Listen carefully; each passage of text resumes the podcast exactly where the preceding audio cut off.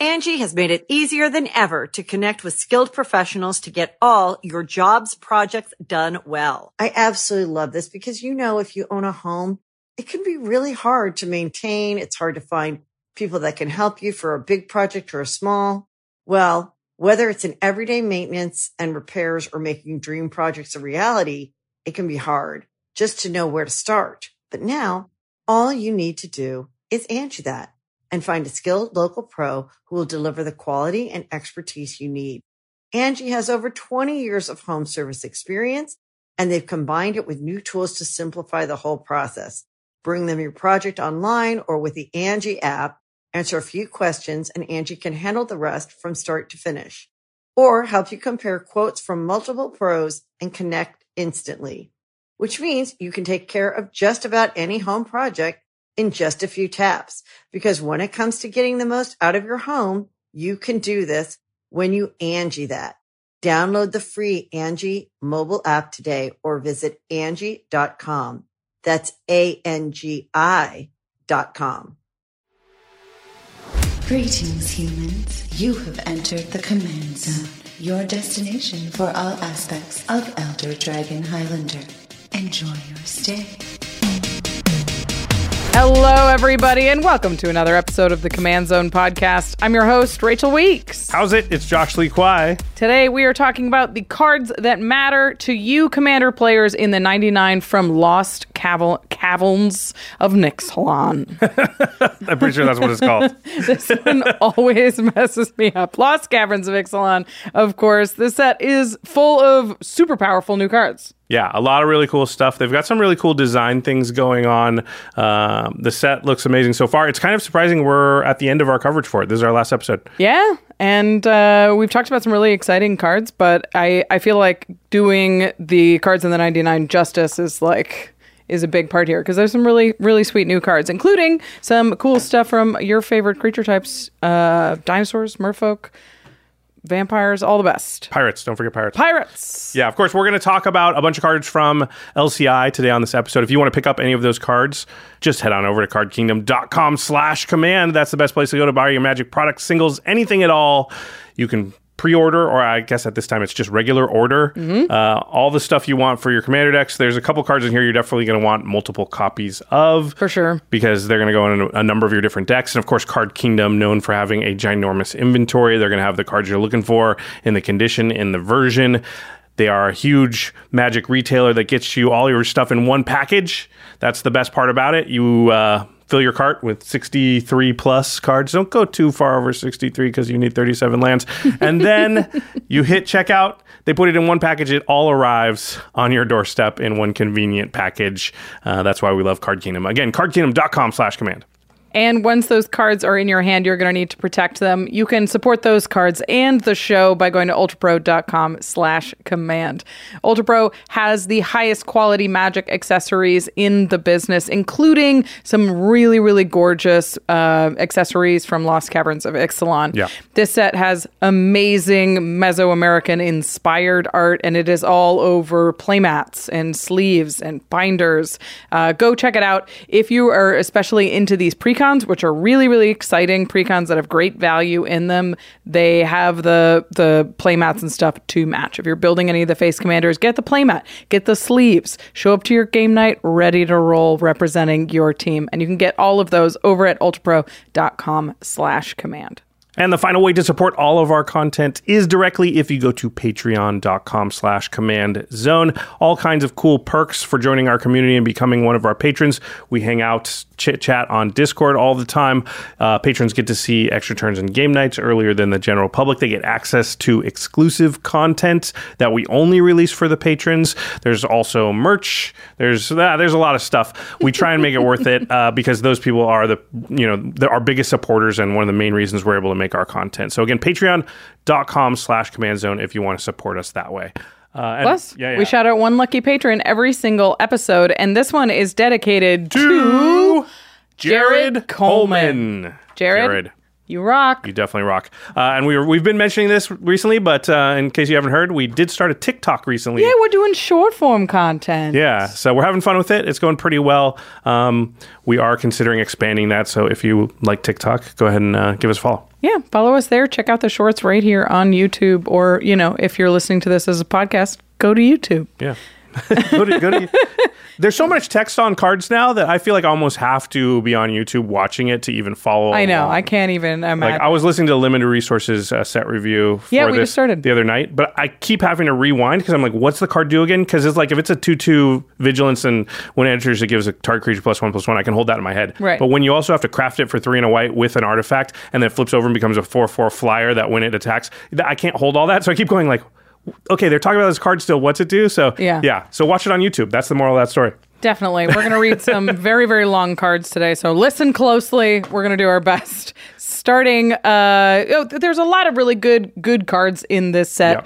just overall. Um, the what they've been doing lately is in, in order to build to like design more powerful cards they've been making them super niche there's a lot of very powerful niche cards in this set um, where they're like specifically built around plus one plus one counter deck or specifically built around merfolk or some, something Dinosaurs. like dinosaurs Yeah. we're not going to talk about a ton of those today. Um, that doesn't mean they're great. If you have a dinosaur deck, take a look at all the dinosaur cards. Definitely pick some of those up. We're going to talk about the ones that you're probably going to see the most that apply to the most decks and have the most sort of general power.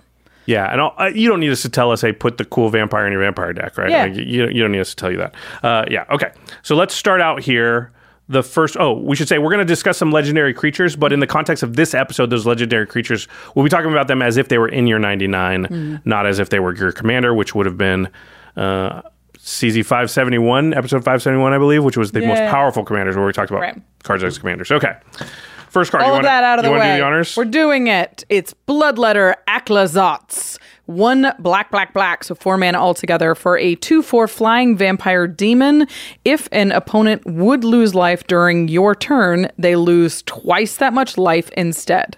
And a little bit of a reminder damage causes loss of life. Yeah, so this will double damage, kind of too. Yeah, it doubles the results of damage. There you go. Which is the point of damage often. But yeah, okay, that's true. There is some semantics here. Yeah, this is um this is tricky. We've never seen like a life loss doubler exactly. We've seen um what are these triggered abilities? Yeah, like triggered effects that cause you to lose the amount of life you've already lost. Or cause them to, usually. Yes, yeah, your your opponents. That's the idea, I suppose. like Archfiend of Despair and Wound Reflection. Yeah. Those Uh, are loss of life doublers in a sort of a different way, the, the way they're templated. Mm. Yeah. I, I think effectively it won't make a ton of difference. Yeah, it's one happens now and one happens at the end of turn. Yeah. And now is almost. I mean, most of the time going to be better just because they have a less of a chance to be like, okay, before end step, I'm going to destroy that wound reflection so I don't take that double damage. It is worth noting that the bloodletter only applies on your turn. It will not double loss of life on any of your opponent's turn like the other two do. But it's four mana cheaper, so we like that. It is three. Two mana cheaper, excuse me. Yeah. It is three black mana, though. Uh, yeah, Uh, that is. That's like an upside downside It thing. It means business, that devotion. You can't just throw this in any three color deck. I think you need to be at least heavily black, even in a three color deck. At least half that black, yeah. I would say. Yeah. Yeah. yeah. That's that's a definitely a hurdle. Okay, how does this work exactly with damage? Yeah, Just to be clear, because there's loss of life and there's damage, and sometimes they're different, but sometimes they're the same. right. We often treat them like they're similar. Um, I mean, they are similar. Yeah, we also treat them like they're the same. But th- in this case, like, let's say you're attacking with a 4 4 lifelink.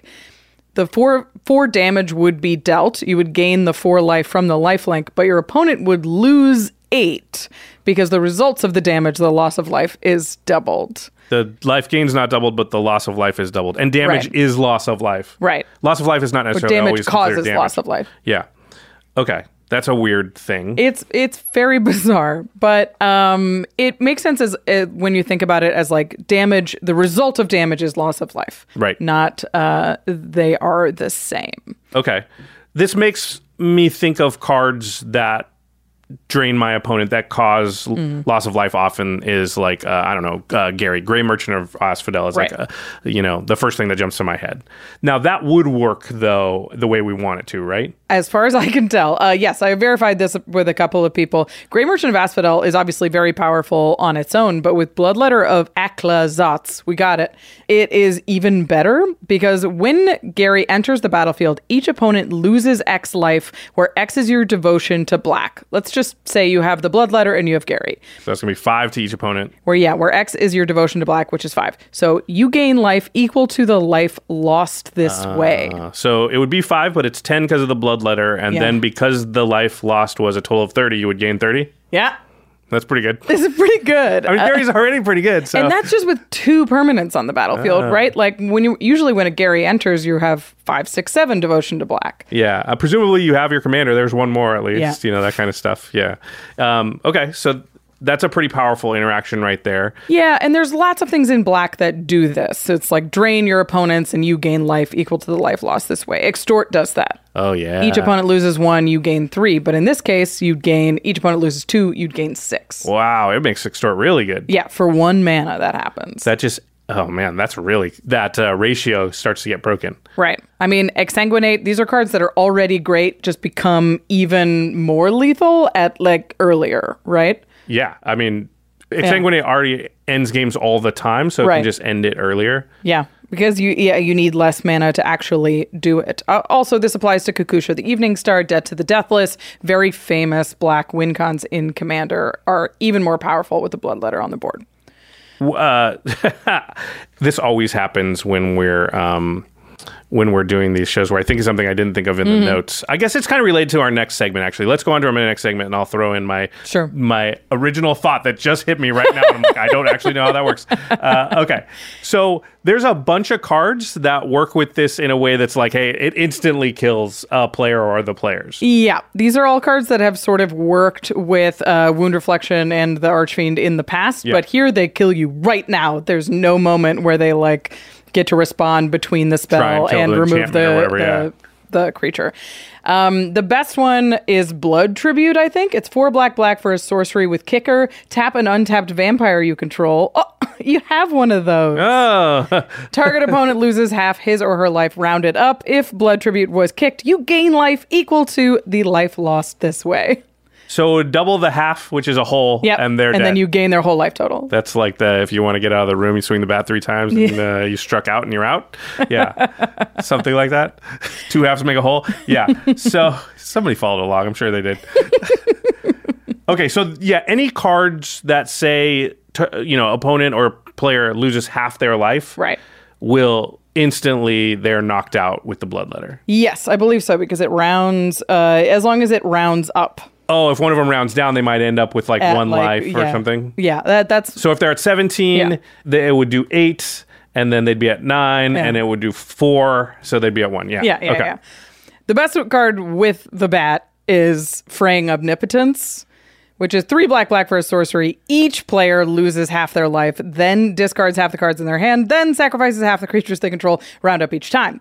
So normally that it would be like, oh no, I'm involved. But if they're all dead, yeah, because it o- bloodletter only affects opponents. Mm. So you would lose half your life, but everybody else would lose all their life. Yeah. In which case, you're sitting pretty. pretty good. That's cool. And that takes out all the players at, at once. That's a very serious curve. Turn four, Bloodletter. Turn five, Fraying Omnipotence. Jeez Louise. Game? Yeah, That's back it no up. ramp? Yeah, back it up with uh, one of those free counter spells, and you're pretty you much done. Done. Okay, well, you're going to do that once, and then you realize that that wasn't that fun. okay, here's a question that this is the thought that Yeah, came to me. me. that I hadn't thought about when we, you know, discussed this previously and Yeah. worked on the outline for a number of days. If you clone the bloodletter, Hmm. So if you have like a clone or two of the bloodletter, it stacks, right? Like Yeah. it would be, you know, if they're going to lose ten, they lose twenty instead they lose forty. Yeah.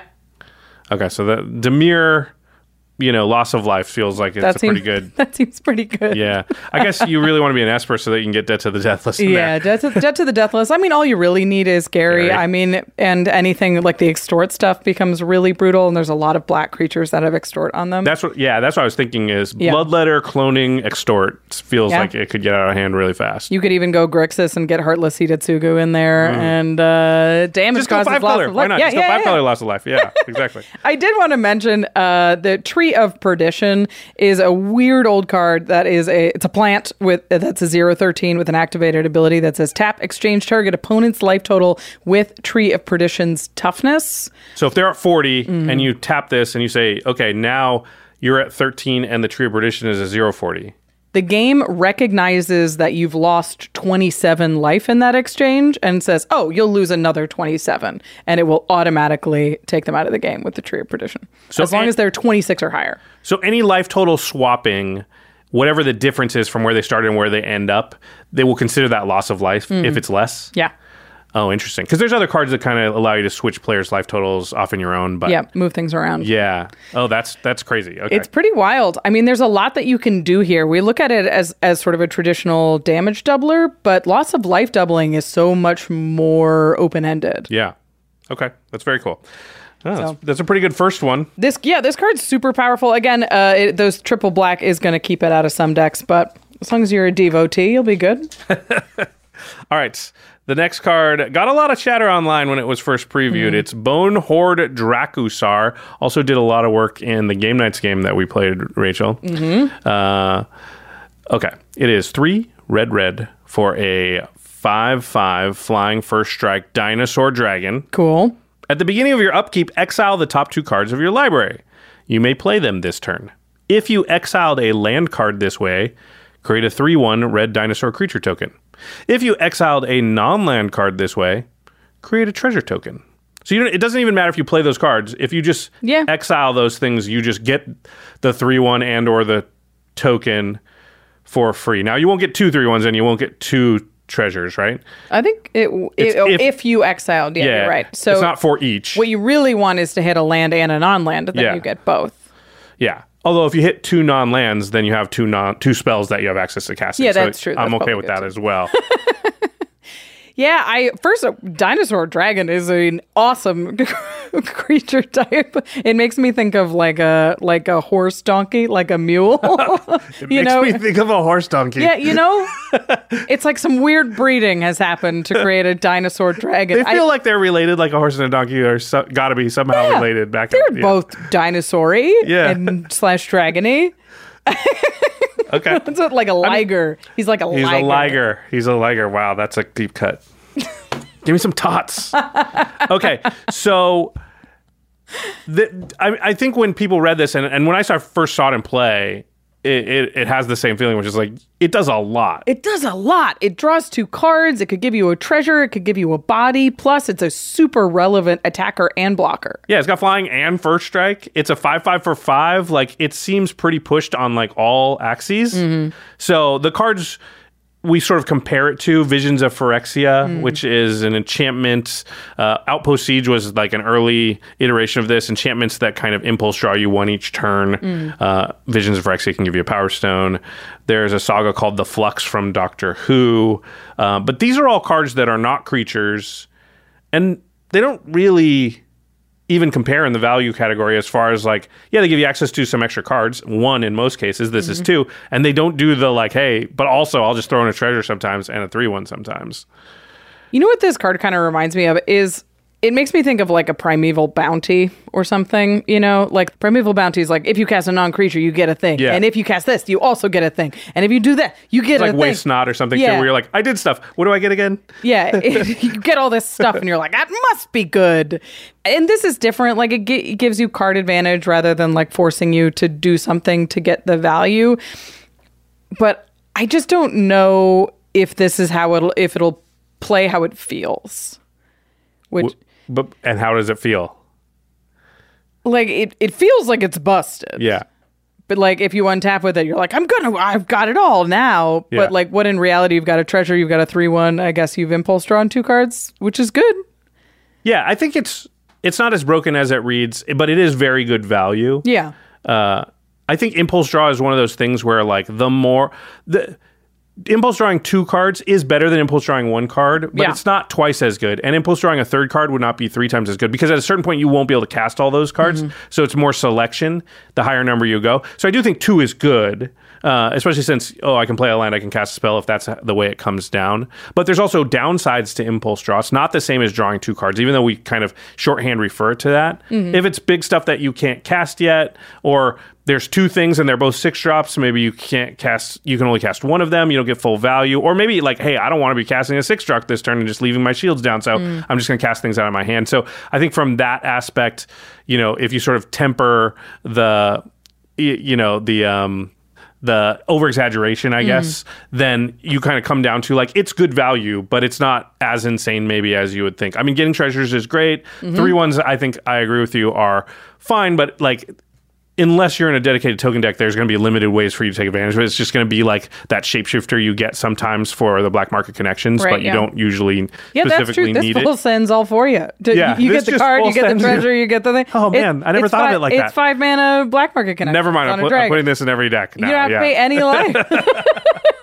it's a creature, so it's a little easier to remove than the enchantment version. Yeah. which has It's its, upside too. It can smack people for five in the air. Yeah, that's and true. also like makes you very hard to attack because it's five five first strike. It does so much. Yeah. And that the thing is like I I look at it and I'm like, where does this go for me? Because it's a dinosaur, it's a dragon, you're like, I gotta put it in my dinosaur dragon decks. But most of the time in those decks you're trying to slam like eight mana dragons rather than like five mana value dragons. And but it comes out earlier. Those decks are usually set up to like give haste, double enter the battlefield Mm-hmm. because you you know those decks naturally know like I'm trying to cast these huge things and when I finally get my eight drop out, I need to do stuff now. Yeah. and the Bonehoard doesn't it it comes in and then you have to untap with it and that's when you sort of get your value out of it which is just not on the same strategy path as a lot of these sort of big big mana decks are i, I don't think that makes it bad but it's just it's an interesting sort of value piece that sits in a dragon slot in your deck Right. Yeah. I I'm curious to see how it goes. I think I'm probably going to try it in Dragon's approach. It does a lot of the things that I'm looking for out of my dragons, which is card advantage and like I have Galazeth, so the treasure tokens Yeah. are mana rocks. So maybe it'll find its place as like a mid level, like a mid game dragon there. But um, I'm curious to see how this actually feels in game. If people are like, oh, I really got the value out of like paying a five mana to get this thing to you know get some stuff later. yeah to me that's the scary part is i can see on turn five having five mana or turn four or whatever Yeah, you just don't looking wanna... at this card in my hand and being like, well, if I cast this, it's all I'm doing.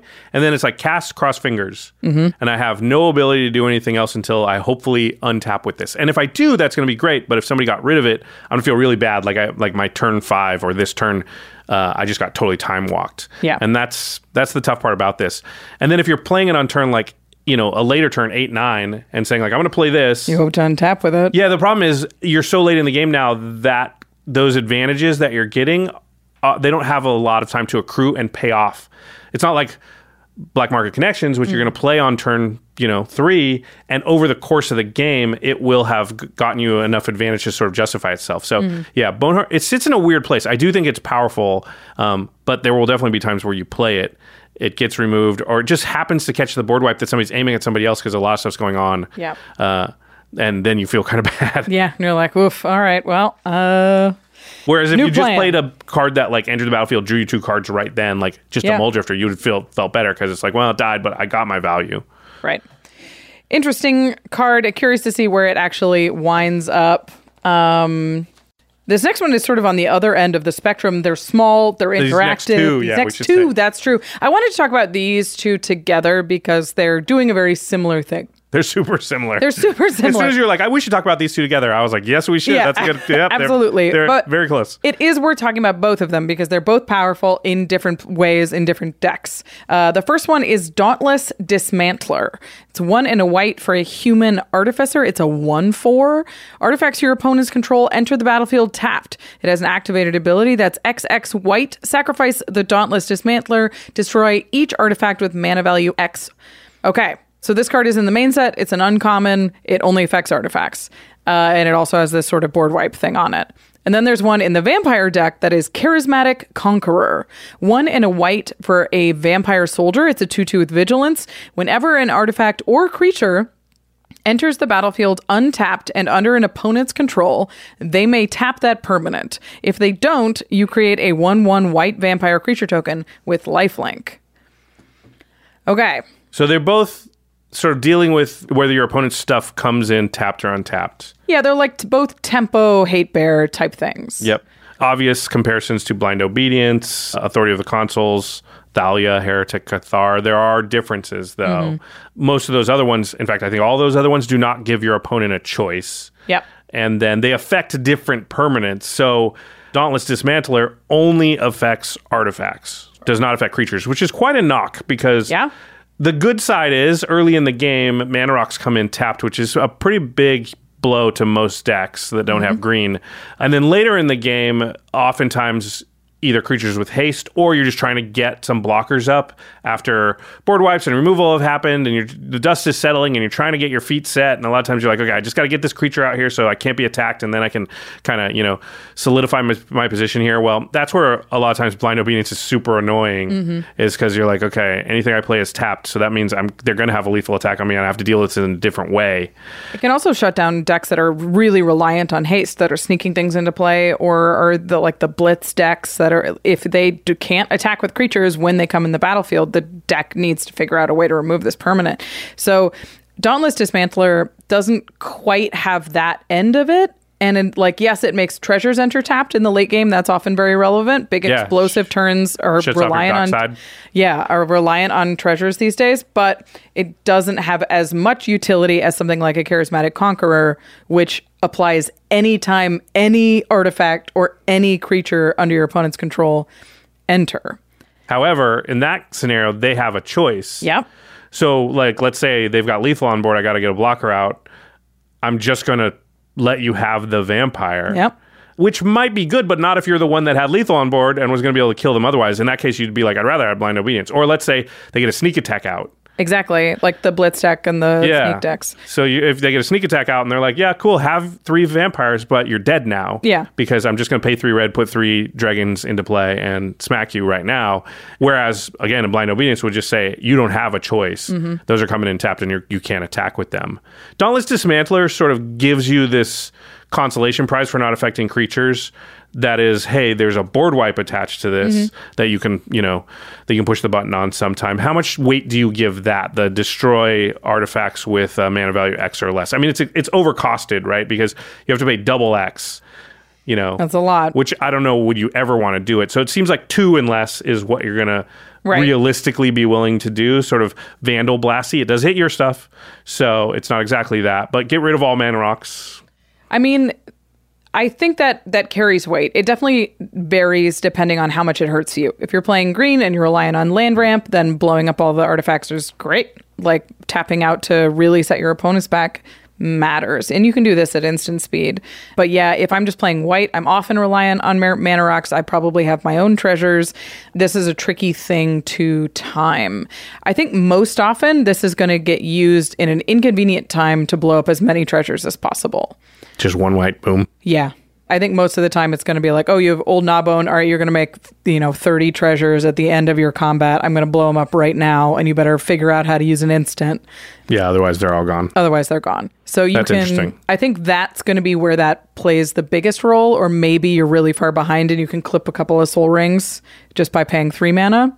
That makes a big difference. Other than that, I really don't think blowing up all the two mana rocks is worth it. Yeah, I like what you said about green though, because with Collector Ouphe and you know a couple other things, green's pretty well poised to just be like, I'm not going to play a lot of artifacts because I just don't need them for ramp. Hmm. And the upside for me is I can play cards like this and get huge advantages because somewhere in the early turns four or five, I can set you all back two or three turns and not me. And that's a pretty big game, I think, for decks that can get away with it, where their strategy is not relying on very many artifacts. And this one's even targeted. If your artifact costs three or more, you don't hit it. So in some ways, it's even better than you know austere command or something like mm. that. So I see Dauntless Dismantler being.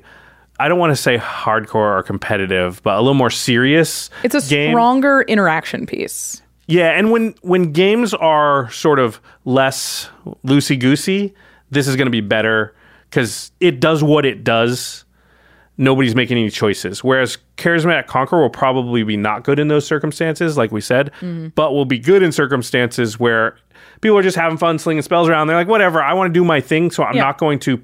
I'm not going to pay the one. It's that kind of thing. I'm going to let you have vampires. And mm-hmm. in that, those type of games where it's sort of more laid back and casual, you're likely to get a bunch of vampires. But I can see in our play group here at the office, the rest of the table, as soon as you play Charismatic Conqueror, turning to each other and saying like, "Hey, we're just going to not give them any vampires, right? And because that's annoying, we're going to also just attack them, right? And it's like, yeah, people kind of do that with Esper Sentinel or Rhystic Study and things like that. So, Yeah, Charismatic Conqueror has that sort of poke you in the eye problem where people are like, okay, I need whatever is doing that, yeah. I am removing it. That's it. a good point because you got to remind people, like, Yeah. uh, that's tapped, by the way. Sorry. Yeah, tapped. Or do you want to uh, tap? Or do you yeah? Do, this is a question. This is a choice every single time. It's like I make three treasures. How many of them do you want to come in tapped? Yeah. Do you want them to? Do you want one untapped, two tapped? How many vampires do I get? I think that's how you you yeah, say it. vampire check. do you pay the vampire? Do you? It's uh, I, I agree. Dauntless D- Dismantler is, is a heavy interaction piece. It's a permanent based interaction where Charismatic Conqueror is more of an engine for the deck. It's like a token deck or a vampire deck. Yeah, I don't see either seeing a ton of play. I think Charismatic Conqueror, ironically, will probably see a little bit more Mm. because Dauntless Dismantler feels more narrow. It only hits the artifacts. So Yeah. it's kind of a hoser for artifacts. And it's like, if you're doing that, then you're already sort of in a more, I'm going to say, more serious, Mm-hmm. you know, play group, more optimized or more, you know, Even just interactive. yeah. Oh, Okay, here we go. We are moving on to. Oh, we've seen this card before. Yeah, we really have. when I read it, I was like, "Wait, this is just." And then I looked up Tender Shoot Dryad, and I was Just. like, "Yeah, it's it even like if you just look at the text box, they look the same." Uh-huh. Yeah, it is illustrious Wanderglyph. It's four and a white for a two-two golem.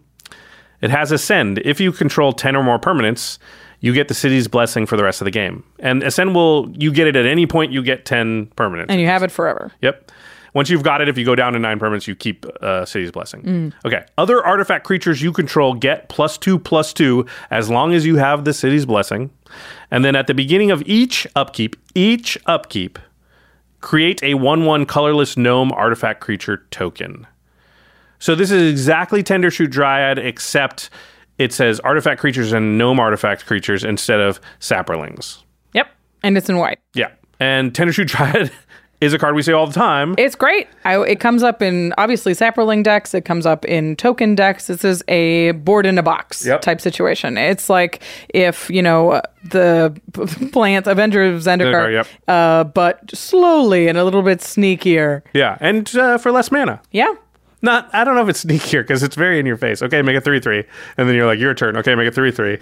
okay, your turn. Okay, make it three three, and then everyone's going. We can't let that go on for very long. Well, yeah. That needs to stop. Uh, otherwise, we're gonna have a problem on our hands. But yeah, I think that one of the reasons you see it so much is because you don't really need any real specific strategy for that to be good. I've seen Tender Shoot Dryads from decks that weren't even token decks, but it's like, yeah, that card's just good on its own. You don't need a ton of synergy with it. I mean, as long as your deck wants to like attack with creatures, this is going to be good. Yeah, it's like a teeny coma. Yeah.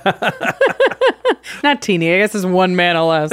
uh, yeah, I mean, these kind of effects are very popular. Even at its like $14 price tag, the Tender Shoot Dryad still sees like is in 30, 40% of most popular commander decks. It's that expensive now, huh? Yeah, I know. Chatterfang, uh, Jetmir, those it shows up in high numbers in those decks. So I expect we're going to see a lot of illustrious Wanderglyph, but there are some differences in it just making artifact creatures and mm. having a more generic buff. Yeah, it gives other artifact creatures you control get plus two, plus two as long as you have the city's blessing. I would say that's better than Tender Shoot Dryad, which gives plus two, plus two only to saprolings. Right. And your average deck has a lot more artifact creatures than saprolings in it.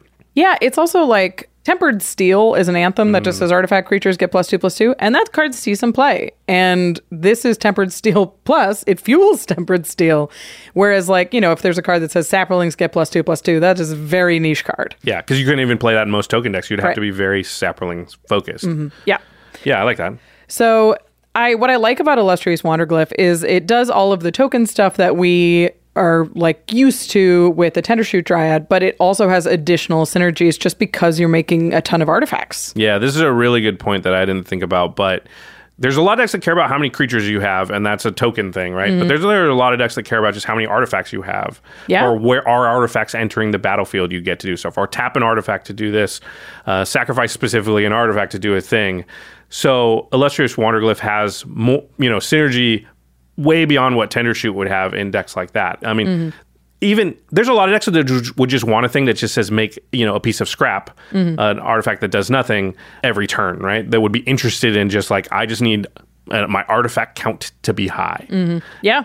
I mean, I was desperate for that kind of stuff in my Chisgoria deck. And obviously, this can't go in a Chisgoria deck, but that kind of affinity for artifacts thing, the improvise like you get from an inspiring statuary. Oh, yeah. All of that comes up with this card. And of course, there's Jaheiras and things that just make tokens that tap for mana that work with the Tendershoot Dryad.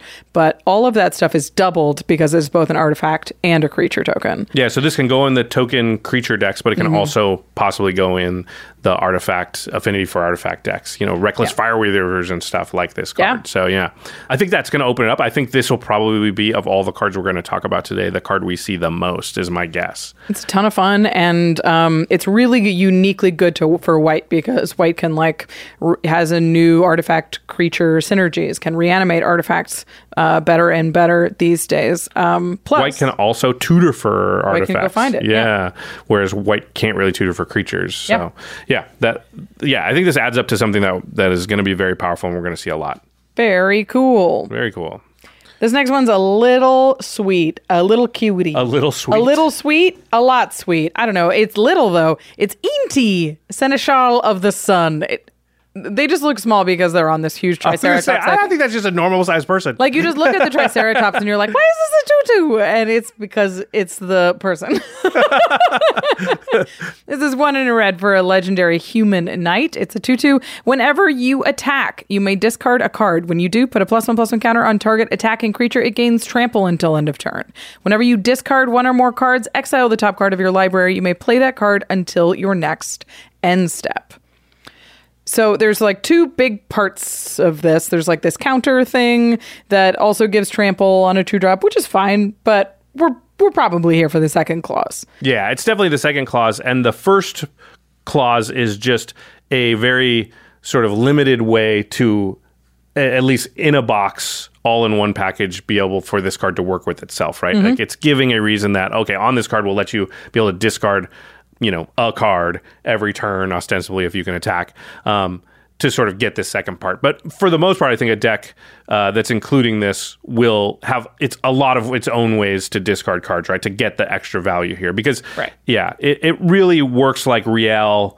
Um, what was the other one we talked about? Containment construct, you know, those type of cards. Uh, Yeah. In that it gives you additional value for discarding cards.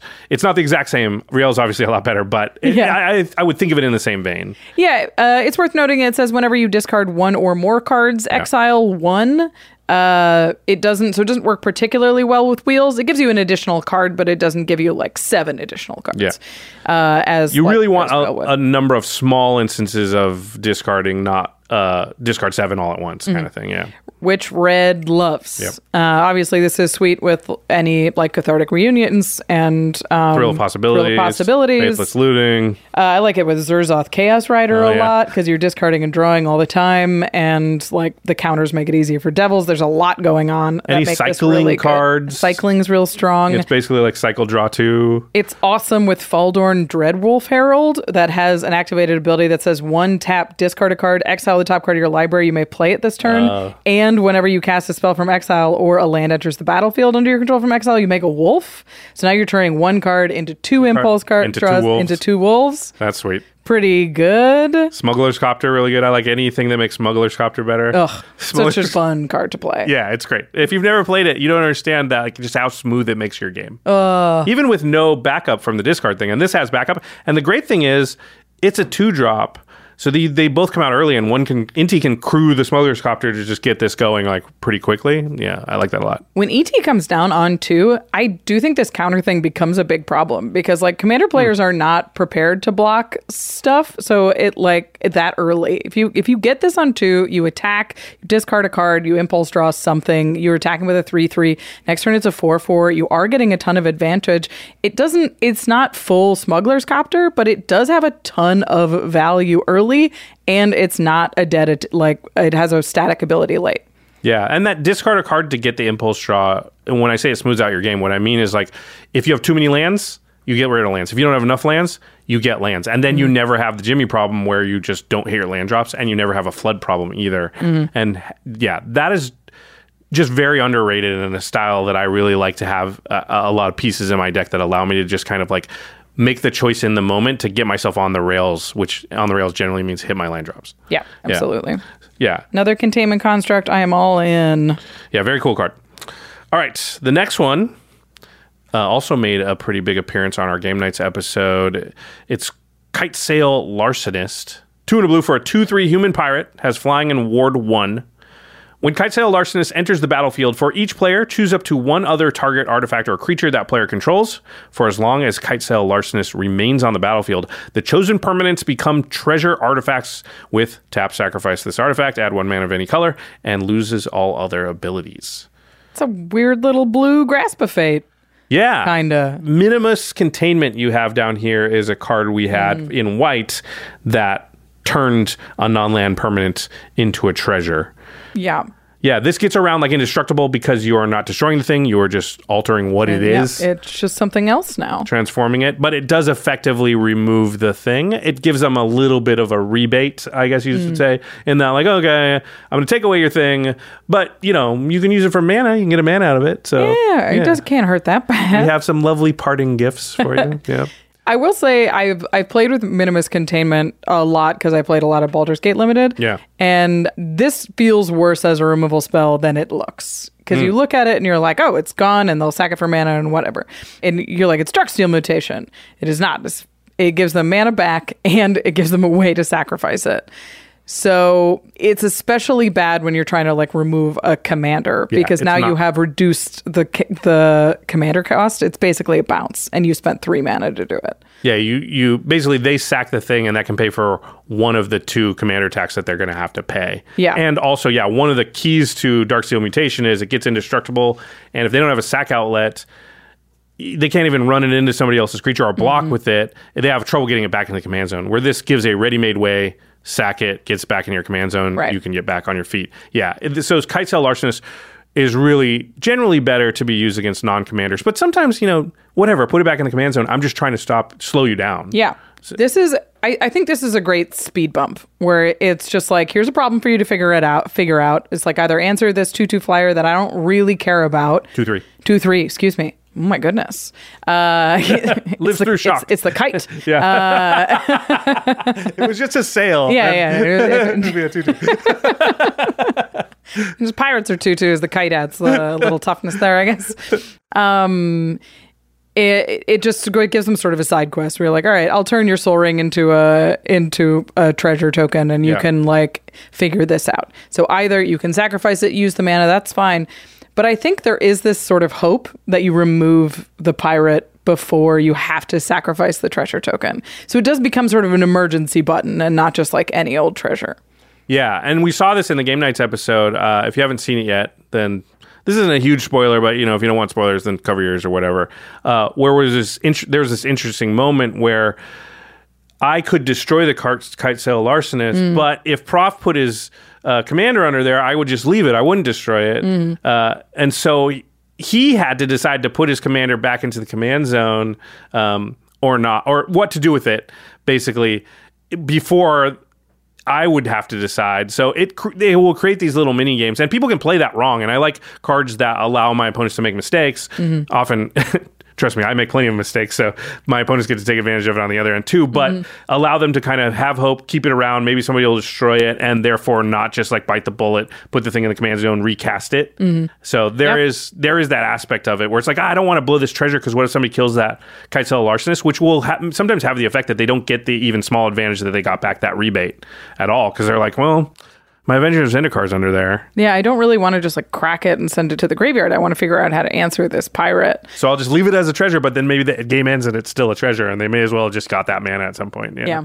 The interesting thing about this card is you can turn one of your things into a treasure. Oh yeah, that's why it is- says other target. Yeah, so you can't turn the pirate into, into a treasure, uh, but you could turn a stray clue token or food token or something into a little bit of mana, um, which is a niche case. It's up to one. You don't have to do that. But there's also this sort of weird, like, I'll hide a thing under there and like make this creature not a creature. It- the- there are some strange moments where I could see that being super relevant. It's like Yeah. you've donated something terrible and now it's a treasure. Yeah, or you've got a board wipe that you're going to do at some point, and you hide a card under there so that Yeah. when the Kitesail Larcenist dies, and I'm probably the one that's going to kill it because I'm going to board wipe, Mm-hmm. that this one thing I'm sort of saving. But my, you know, your opponents might know what's going on, so just be a little careful. Yeah. Neat card. Uh, and I do I do think of it as like a bump rather than like straight up removal because they will. It's, it is a little squishy. It's I would compare it to bounce as well, and uh, Yeah. the way I think of bounces is pretty good removal. It and what you really want removal to do, or what you're really expecting it to do, or what the realistic outcome is, that it slows your opponent down. It's Yeah. not like, hey, this means they could never get their plan back online, and that's what Kitesail Larcenist will do too. Absolutely. Okay. All right. We've talked about a lot of magic cards. We're going to talk about even more. But first, we have a few words from our sponsors. Okay, focus. We just got to find the right line. Okay, yeah, so if I play Scorpion Strike, then you can boost with Vengeance of Stone. Or I could play Incredible Strength, and I could save Vengeance to discard later. Yes. This is not magic. What are you guys playing? This is Kinfire Delve Vainglory's Grotto. It's a tactical card game where you play as adventurers descending into a dangerous lair. You use your unique skill cards to conquer challenges and reach the final boss. Yeah, it's super easy to learn, but you have to play smart to win. You got to think about sequencing, resource management, threat assessment. It really uses a lot of your skills for magic.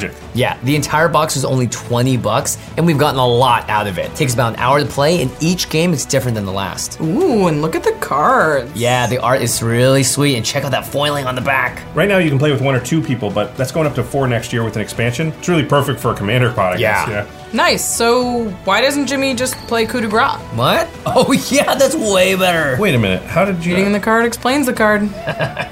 Order Kinfire Delve Vainglory's Grotto right now at kinfiredelve.com and use code COMMAND10 at checkout for 10% off. Again, that's kinfiredelve.com with code COMMAND10 or find it at your local game store starting November 21st. Kinfire Delve Vainglory's Grotto. It's a whole lot of game for just 20 bucks.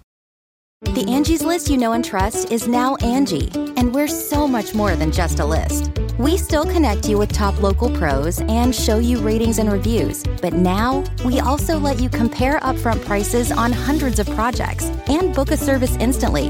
We can even handle the rest of your project from start to finish. So remember, Angie's list is now Angie, and we're here to get your job done right. Get started at Angie.com. That's A N G I, or download the app today. Angie's list is now Angie, and we've heard a lot of theories about why. I thought it was an eco move. Fewer words, less paper.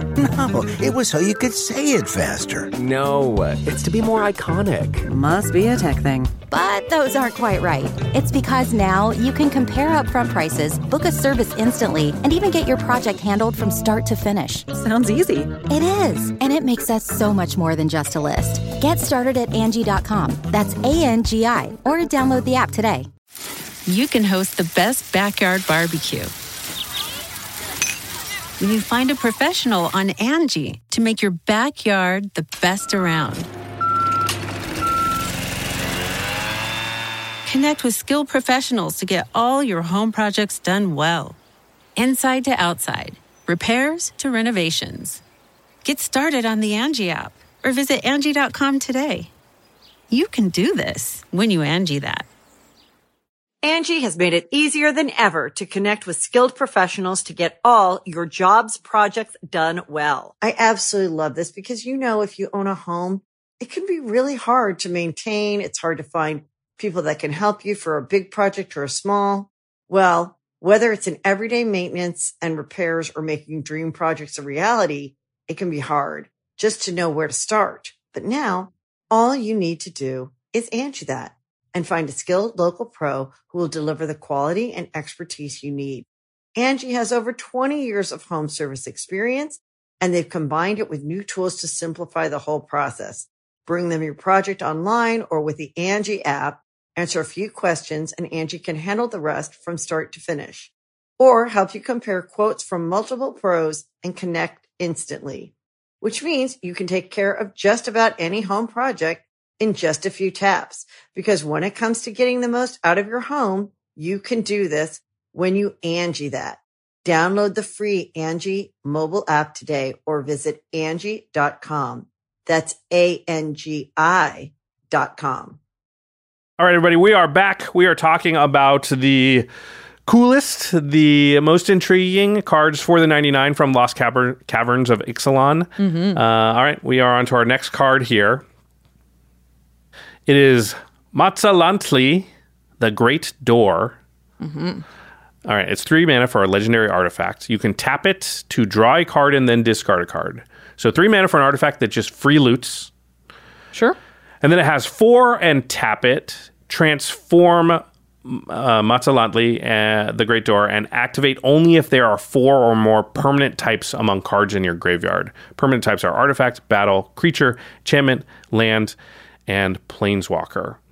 Okay. So as long as you've got uh, the right things in Yeah. your graveyard, Four different permanent types. Not particularly easy to do. Yeah, not super difficult though. I Yeah. would say it is permanent types, so there are some cards that just count types. Mm-hmm. Instants and sorceries won't count here. But as long as you've got that, it flips over and it becomes the core, which is a legendary land.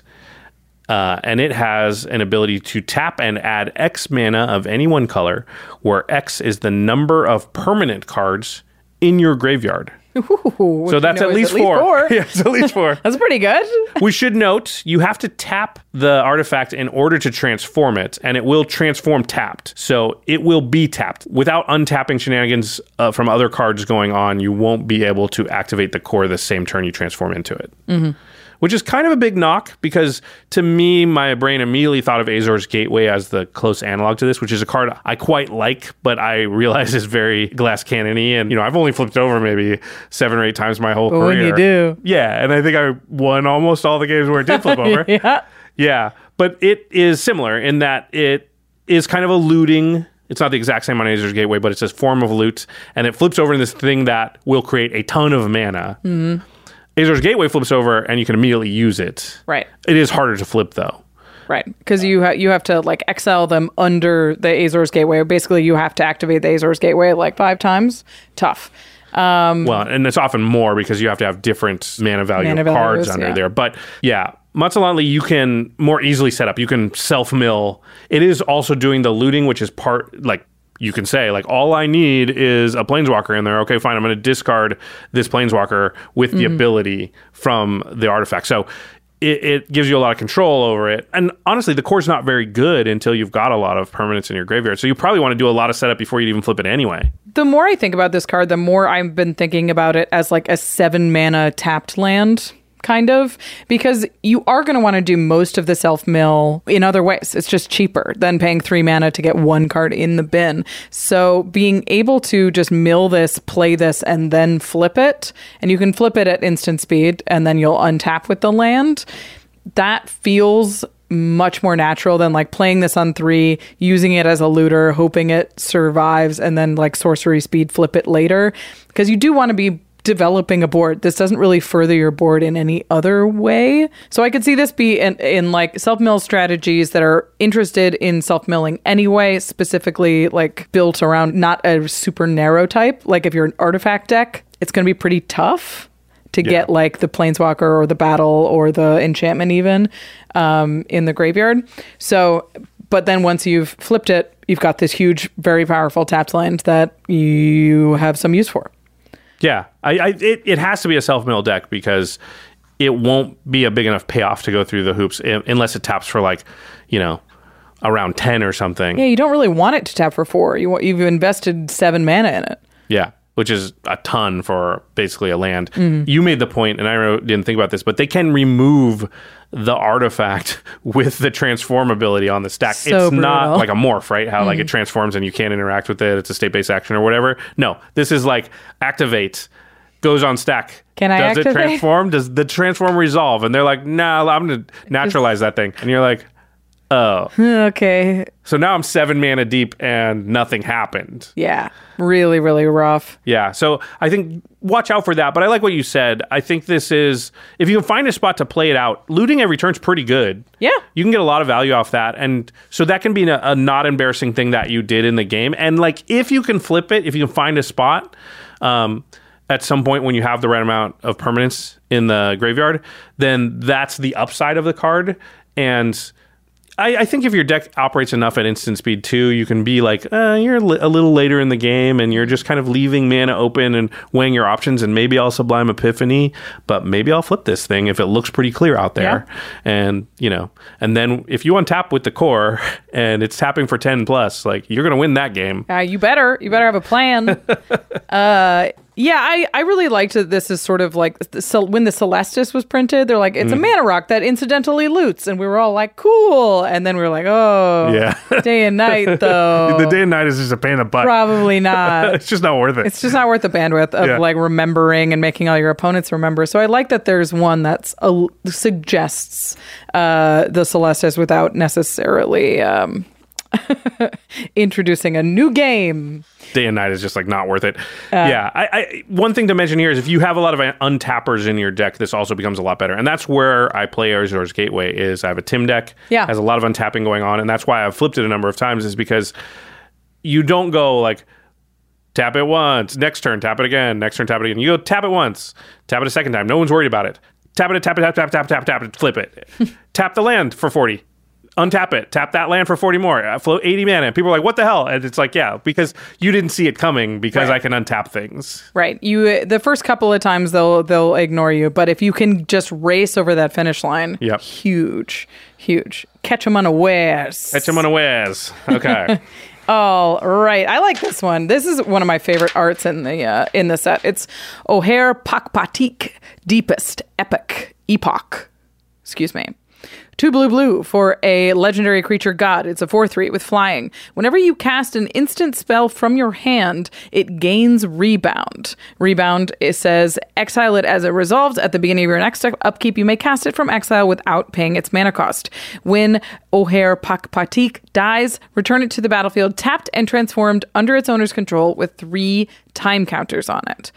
So, like the other gods, this has a, a temple on the back. It has tap, add blue, remove a time counter from the temple, and then two in a blue, transform the temple, activate only if it has no time counters on it and as a sorcery. Okay, there's a lot.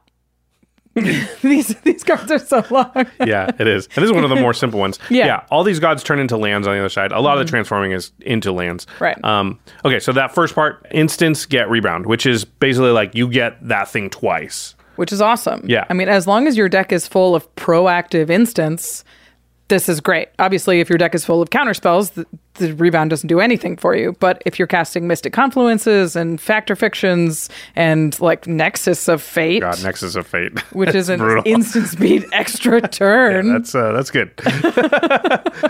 that's another game you're gonna win. yeah, that seems really powerful.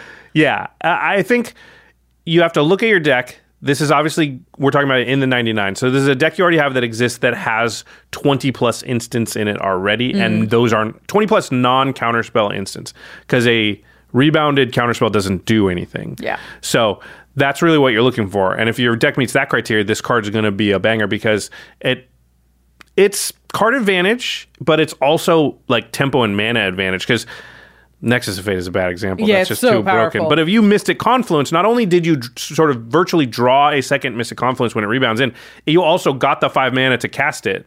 So it, it gives you a ton of value. Mm. Uh, so any instance you cast, doubling them up, not just in the way of like getting the effect, but you know that card advantage is huge. Yeah, I I really like like if you're gonna play this, running the counter spells that are modal. Yeah. So running uh like the Mystic Confluence or Sublime Epiphany that we brought up already, or like a cryptic command. Yeah. Then you get to choose the modes where you still have the counter spells that you can cast as counter spells, but then you get alternate modes that are drawing cards, bouncing permanent stuff that you can use off of rebound.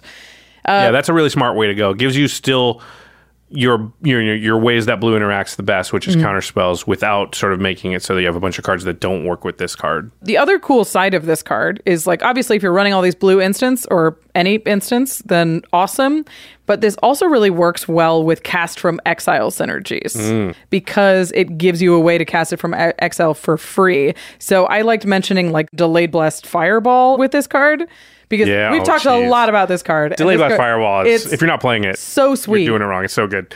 Delayed Blast Fireball, you have to cast it from your hand in order to get this rebound. So it could be a little strange there, but then you get the free five one for like without paying anything. So you pay three, you deal the two damage to everybody in all their faces, then it exiles and rebounds and casts as the five. Sucks because I'm like, okay, I don't want to play anything. You can't rebuild. You know it's coming. because you're just gonna do that. So what am I supposed to do? Yeah. Yeah, that's just brutal. I guess I'll do n- nothing. Go.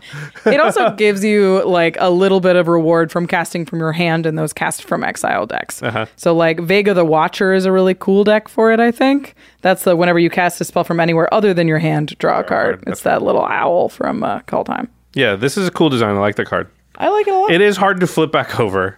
yeah. If it's your Um, commander, which we're not talking about, but if it is, uh, when it dies, you can just put it in the command zone rather than letting it become the land. But when it's in your 99, that's going to happen. But I would say that, like, hey, just a card that's four mana and does this, you would play it. So the Mhm. fact that it turns into a land is just gravy. It's ramp, gets you an extra land. And if it does happen to flip back into the thing, that's just a bonus. But you would play the card. I would only play the card in a deck where I would play the card if it didn't, if it just died and went to the graveyard like a normal card. Right. Yeah. Um, but you could blink it with Ghostly Flicker, which is kind of cool. That's true. If it's a land, Ghostly Flicker is pretty good for all these gods to yeah. flip them back to Flip their god side. Right back front. Speaking Okay. of gods. Speaking of gods, and this is the most talked about card in the whole set for sure, bar Mm-hmm. none. It is Ojer Taq, Deepest Foundation. Four white, white for a 6 6 legendary creature god has vigilance if one or more creature tokens would be created under your control. Three times that many of those tokens are created instead. When Ojer Taq dies, return it to the battlefield, tapped and transformed under its owner's control. It turns into a Temple of Civilization, which is a land that taps for white, or you can pay two and a white and tap it, transform Temple of Civilization back into Ojer Taq. You can only activate if you have attacked with three or more creatures this turn, and only as a sorcery. Triple! We are in the, I'm calling it now, we're in the Yeah. era of triple. We are leaving double behind. Mhm. The Bloodletter. We will triple no more. We're going to have triple loss of life Yep. uh, replacement effect Mhm. soon. It's an eight mana. we will double no more. We will only triple. We're done. In Magic in the year 2050, parallel lives no longer exist. There's a two and a green enchantment that says triple your tokens. I mean, It costs less. Somehow it costs less. Yeah, I mean, Nyxbloom Ancient really kicked off this era, Fire right? And Emancipation, where they were sort of the lead on dogs, Fire, and now, yeah, yeah. and and now we are here. We are tripling tokens in white uh, for six mana. That's a lot. Yeah, we're lower on this card than almost everybody else. Yeah, it makes me sad because I want to be excited about the cards everybody is excited about, but I want to talk about like you and I aren't super high on Fiery Emancipation, uh, Fiery Emancipation, or City on Fire. These are damage triplers. Or an explanation. Like these because these are seven mana, eight mana, six mana permanents that don't do anything when you cast them. You have to have something else going on for them to do be powerful. And At then least Fire like, Emancipation, I'll say you can like then do like a then Right. attack or whatever. Even then, I think most people that have it in their deck shouldn't be playing it. But at least like it's like an overrun in Yeah. red in in that way. this one is like six mana. Now make some tokens. right. That's hard to do after I've spent six mana. I to spent cast six mana. Yeah, I have You to- didn't do the thing. Yeah, Do the thing. It's so you got to be like, hold on, I will make some tokens. Just w- I need Just my wait. mana to come back. Yeah, I need to untap. Yeah, it's um it's so expensive and then it asks you even more of you later. It has the displaced dinosaur problem that we were talking about where you're like this card is awesome, but I cast 7 mana to get a dinosaur. I want to I wish Give me I, some- yeah. like give me I wish you would do something other than be a 7/7. It's tough to pay 6 mana and then do anything in commander. Yeah, and the good point about this is because the obvious comparisons to cards that are currently being played are Mondrak, the Dominus, Anointed Procession, Parallel Lives, which I already mentioned, the Mm. doublers, right? Right. This is one step, 50% more than that, one step past that. And the question is those cost 66% of the mana, right? Four instead of six. Mm. And how much worse are they really? Like, is there a huge difference between me making, you know, twice as many tokens as three times? Like, if I cast a spell and it makes four tokens and I get eight, is 12 a lot better than eight? It's, hmm. it doesn't feel like it is. It feels like it's just both are good and both are likely to kill my opponent. And I didn't need to sort of pay the additional setup and stick my neck out even further for the Ojer Taq as I did just have a Mondrak. Yeah, it's also easier to kill O'Hare Mondrak. O- O'Hare to talk. Excuse me. Uh, O'Hare Mondrak. Yeah, that, That's uh, six uh, times. That's yeah, coming. that's- That's, that's the year 2075. soon. Yeah. Phyrexian Ixalan gods. Um, it's harder to kill Anointed Procession and Mondrak because Mondrak has this indestructibility clause, and oh, and Anointed Procession is an an enchantment. enchantment. So it's you're you're sticking your neck out, and you're promising something so much scarier, yeah, it's true. and then it's not protected. Yeah. Right, like there's no ward or anything. No, Nope. it flips into this land, which you may not, may or may not be able to flip it. yeah, it's a setup card, but the setup is more precarious Right. than this than the setup for the other ones. Yeah, if when you stick it, it's going to be cool, Mm-hmm. but when you don't, it's going to feel worse. And there's a big difference between I wasted my turn four or my four mana on a thing than I wasted turn six because we're at the point now in the format where somewhere around eight mana or seven mana, when people have access to that amount of mana, is where game winning moves start to happen. So it is very hard to be like six mana, that's all I can do, go. And I hope that not only do I untap with this, but you don't make such big moves that I'm so far behind that I can't even win from here. Uh, so yeah, I, I almost I don't know about you, but it's hard for me to play commander anymore to just play a six mana thing and not leave some kind of interaction open. Yeah. It just feels like I'm more likely to lose. So I have to pl- so like I have the only play time I can play a six mana thing is when I have eight mana, so I can leave two mana open to be able to interact because they might kill me. But then it's like, am I really going to wait Yeah. until I have eight mana to play the Ojer Taq and then hope I untap? You know, and then at that point in the game, yeah, it's it feels so much slower and i i wanted to talk about this because people are really excited about this card and i was like where is this worth it? Like where is six mana to make triple the tokens worth the two extra mana? And what i was thinking is if your commander makes more than one token at a time then the tripling starts to add up. Like if you if uh, I have a Hazezon Shaper of Sand deck where if I play a desert, I make two Sand Warriors. If I have the doubler out, I make four, and like two and four is a lot. Anointed Procession is very powerful in this deck. But if I have a tripler out, the difference between two and six is like a very meaningful difference. That's the difference between like two jump blockers and an attacking army. So I could see that if you're making like if you're if your commander ETBs and makes a bunch of tokens or something like that, then the triple really does add up more than the doublers do. Well, I like Hazezon as an example because there's it's a non-mana way to make Make tokens, yeah. and that's what I would look for in my commander. I don't want an ETB because I have to cast that, and there's That too, yeah. the likelihood I have extra mana after my six that I paid for Ojer Taq is very low. But I could see a scenario where I haven't played my land for turn. I cast Ojer Taq and I play a desert, and now I get my six tokens, Mm-hmm. and that feels like okay for a turn. Because if they kill Ojer Taq, I'm still good. I got some value, Right. And I can also flip it back over with the tokens that I just ma- made, Right. Whereas if it's like an ETB effect, I have to play Ojer Taq and do the thing where we wait for the untap, which we, do, you know, I Mm-hmm. think people know we don't like to do for good reason. So yeah, I, I think there are situations where Ojer Taq is going to be good. I just think the broad application, most of the time, Anointed Procession, Mondrak are going to be better. And then you're starting to ask yourself, well, if I have access to a bunch of these, if I'm in green, I got parallel lives, doubling season. We don't even really play doubling season anymore, except in planeswalker decks, because for five mana, it's not worth doubling your tokens. You can do it for cheaper. And so, how many of those effects do you even want in a deck? It's not 10, it's probably not five. So, does this bump out Anointed Procession, Mondrak, parallel lives? Probably not. And then you're like really thinking, well, do I want another one? Yeah. Um, yeah. So the moral of the story is uh, the price tag on this card right now. I don't think is worth it, and I would advise No. against it. I would advise against it. Yeah. it's going to do some super sweet things, and there's going to be games where you're like, this card won me the game. And Yeah. you're like, ask yourself if Anointed Procession would have won you the game also. Um, it's sort of the the difference in Commander between using like a hammer to hammer a nail or using a jackhammer to hammer a nail. Yeah. where you're where you're just like, it's a little bit harder to use the jackhammer and it gets it nailed. And a lot of times the jackhammer will do more damage than Yeah, it will. exactly. You know, It it'll makes hurt you go, more often. Than, yeah, "Ah!" exactly. And there will be games where Ojer Taq causes you to lose because you played it, it Mm-hmm. got removed, you basically wasted that turn. Yeah, yada yada. Okay. Yeah. Um Um, we're gonna. I'm gonna get yelled at for that one. This Probably. is the type of card that people are like. Josh is no fun. yeah, you're right. Yeah. Josh They're is no no fun. fun. He doesn't listen. I can only give my true opinions on what I think the cards are. I'm excited to hear opinions of this next card. Uh, so let's get into it. It's a little bit simpler. It's Pit of Offerings. This is a little bit simpler. It still has what five lines? One, of- two. It has two activated abilities. It's a cave. It's a land hyphen cave. It says Pit of Offering enters the battlefield tapped. When it enters, exile up to three target cards from graveyards. It taps to add colorless, and it taps to add one mana of any of the exiled cards' colors.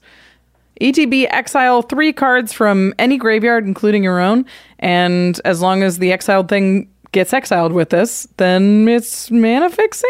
As long as it does that thing you exiled has color as well. And it has color, that too. Yeah, because lands don't have color, and a lot of other cards. don't Artifacts, yeah. Yeah, you have. if you exile uh, like a commander from the command zone, it goes to the command zone. It doesn't stand Oh, this. yep. Yeah. That's- yeah. There's that too. Who? But they would have had their commander in their graveyard, which doesn't happen that often. Yeah, yeah, yeah. Yeah. I'm assuming if you did that, they're disappointed about it. Yeah, for sure. uh, you have Bojuka Bog next yeah, to it. I mean that's that's the conversation, right? Is like this is a tapped land that is graveyard hate. This is colorless. right. So I mean the other conversation is the desert one, which I should know. Scavenger grounds? Scavenger grounds. Yep. Yeah, should know it. Have a desert deck. Told you that. Scavenger Grounds gets rid of everything in all graveyards, but costs a bunch of mana. It's yeah, it's two to activate, and then you have to tap it, and Yeah. you exile oh, everything. Yeah, you got to sack it too, right? Yeah. So, it gets exiled in the Oh, in right, the right. exile. Yep, yep, yep. So the, those are the two comparisons Yeah. that are being made with this card. Yeah. Uh, spoiler alert: Rachel's higher on this card than I am, but I understand why you're higher on it because it is graveyard hate, Yes. and we're always looking for graveyard hate that doesn't impact the rest of our deck building, right? Like Yeah. because it is, it's boring and it's not fun, and uh, you know there are games where it's completely useless to have cards that are just like I do stuff to graveyards, and that's all I do, and you're like. That kind of feels bad because Mhm. nobody cares about their graveyard this game. So this card is just doing nothing. Yeah. So when it's on a land, it feels better because hey, I'm tapping this thing for mana. And it's a, you know I had to have lands in my deck. Yeah. So we don't want to play lands anyway. Might as well. unless you're Jimmy, Just cut a land. then you don't have to have lands to in put your in deck. your soul guide lantern. yeah, I, I- that's my favorite thing about this is like I really struggle to put graveyard hate in in my decks, and I like that this is just another slot that goes into more decks because Bojuka Bog goes in every black deck. Yes. This does not go in every non-black deck Great. a bold statement, hot take. because it's not it like answering three cards is not the complete exile obviously that Bajuka Bog does and it's a colorless land most of the time. I've seen a lot of conversations about this online where they're like, "Oh, it taps for all your colors." And you're like, "It's not going to be likely that you're exiling relevant things from a graveyard and they're in your colors and they're in the graveyard at the time that you have to play this land." That's a lot to ask. So I think most of the time this is either going to be a colorless land that comes in tapped, which feels terrible, or it's going to be like it taps for maybe one of your colors. It comes in tapped. It picks off like a couple of flashback spells and one big thing in a graveyard. yeah, my big. Uh, my big issue with this card is you don't get to choose when you draw it, and it'll it will be in your opening hand sometimes, Yeah. and it'll be a part of your land count for your deck. Because if you put it in a spell slot in your deck, like we recommend for like a Temple of the False God, I don't think you should be doing that with this card. Because then you're saying, well, this is a spell as a graveyard hate spell, and it's like, well, then in that case, if you're counting as a spell, just put a graveyard hate spell in. Mm-hmm. So it's got to fit as one of your lands. But the problem is, in your opening hand, it's for sure just a tapped waste because there's nothing in graveyards yet. And anything that's in a graveyard is a fetch land at that point because Doesn't tap for any which colors. doesn't give you any colors. So that's the part I don't like about it is Mm-hmm. it's a mulligan kind of in an early hand, or it's going to cause you to want a mulligan. Uh, and so it does look decent, I think, when you consider the scenario where you draw it on turn five and six, and you're like, okay, cool. Now there's stuff in graveyards, and I know that person's pl- likely to play in their graveyard, and I know these cards are kind of bad, and I can pick off certain things, which is even better than Bojuka Bog in some ways. But and so that scenario I, I'll give you is, is is really good, but I don't know that, that to me that's worth the downside of it's in my opening hand, and I only have two of my three colors, or you know I maybe only have two red and this, and I'm a, I'm a red green deck, and like it's like what am I supposed to do here? I, th- I I feel bad about keeping this hand. I might be in trouble. Um, and this pit of offerings is just going to come down and get rid of something I don't even care about. See, the great thing about Bojuka Bog is you're to- totally fine playing it turn one mm-hmm. as like a tapped black source, and you're just like, it's in my opening hand, but I'm is gonna- what it is. It is Yeah. what it is, but it's going to help me Yeah. cast my spells. The so I I think we all know this is worse than Bojuka Bog, but is this better than Scavenger Grounds, Yeah. which is also a colorless land? Yeah.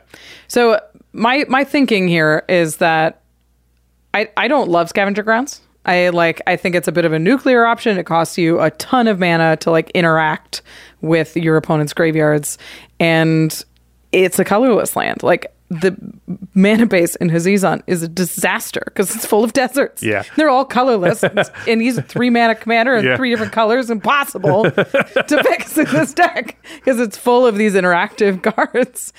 Right, but you wouldn't put Pit of Offerings in the Hazezon deck. no, because God. your mana's already 'Cause iffy. my- it's already a mess. Yeah. So I think where I would be putting Pit of Offerings is places that I I already put Scavenger Grounds, which is in monocolored or maybe two color decks. so you think you just straight replace it? I like it better in certain ones of those decks than Scavenger Grounds because it's just free.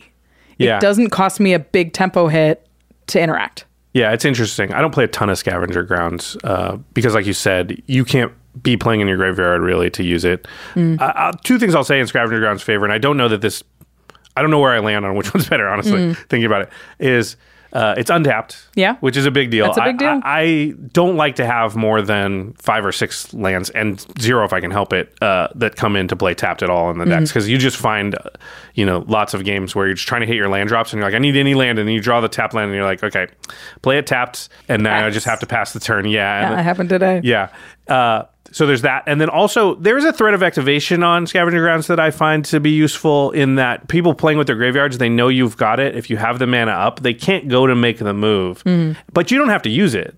You just have to have the ability to use it. Mm. And I think this works better for me because I do play a lot of reactive decks that are just holding their mana open and making decisions, you know, at instant speed. So, you know, I, I know your style is definitely more like put a bunch of stuff out and you know use my mana now and so uh, yeah i can see and how does that line up with pit of offerings which uh, admittedly is more pinpoint it's more tactical uh yeah i don't know i think both of them are not Bojuka Bog.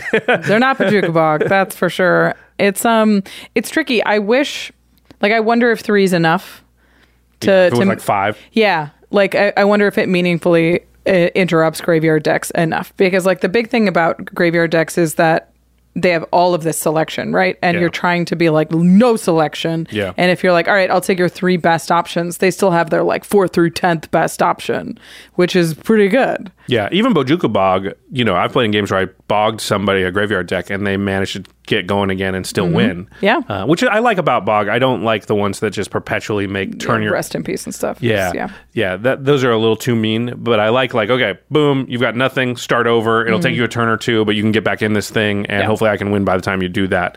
So pit of offerings could, if it's only three, it might not even affect them at all. Yeah. Yeah, it's it's hard. I don't know. I'm gonna have to see it in play. I think my inclination is probably not to play it until I see you do cool things with it. Yeah, like we'll okay, see. it's better than I thought. yeah, I, I I like the idea of it just picking off some flashback spells and just being like an incidental interactive piece. But I I agree. There's going to be some hands that I'm absolutely screaming at. Uh, so we'll see. Uh, if you played Pit of Offerings, please let us know. I'm very curious about it. Yeah. Yeah, you, you, we need to see it played enough that we have like an average case in our head of like most of the time I see it, it yeah, it's relevant. Yeah. Or if most of the time I see it, eh, it doesn't really do anything, then it's like not worth it. Yeah. All right, the next one is interesting. It is drawing some uh, highfalutin comparisons. It's Redemption Choir, two white white for a three three vampire cleric with lifelink. It has Coven. When Redemption Choir enters the battlefield or attacks, if you control three or more creatures with different powers, return target permanent card with mana value three or less from your graveyard to the battlefield. Permanent card. So the uh, highfalutin comparison is Sun Titan. Sun Titan! I mean, that is the text of Sun Titan, right? Like it's ETB, it's attack. That's it. It just has that little word in italics that Coven. that makes it a little different. yeah. We'll talk about the coven of it all because it is definitely a hurdle. But yeah, this is a, you know, on the surface, a possible four mana get the same effect as this six mana thing. Mm-hmm. This beloved, powerful thing in Commander. And I mean, we've talked so much about the difference between the four mana Anointed Procession and the six mana Ojer Taq. Yep. And This is in the reverse. this right? is it. Yeah. Like this is the four mana Sun Titan that we're being offered here. This is our three mana parallel lives in the year 2057. That's when they go back to doubling after the But tripling cheaper, where yeah. yeah. there are a couple of big differences between Redemption Choir and Sun Titan. Of course, it is only a 3 3, so it's not as formidable as of an attacker. It doesn't have those free attacks that Sun Titan can get sometimes if it doesn't need removal immediately. I was going to say, how many times have you even seen a Sun Titan attack? It happens, I've but it's rare. it. But it's rare. if I have greaves. yeah, exactly.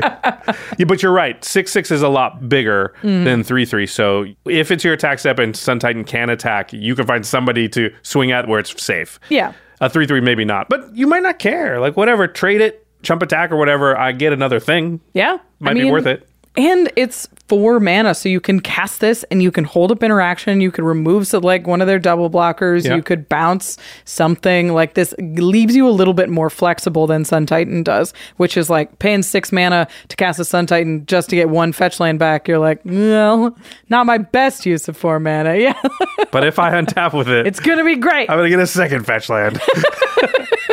that is one thing I really like about Redemption Choir because Sun Yeah. Mm. Titan, it's too late in the game generally for the fetch land part to matter, but this feels like it could be used legitimately as ramp to get a fetch land or just a land you've discarded in some other way uh, back onto the battlefield.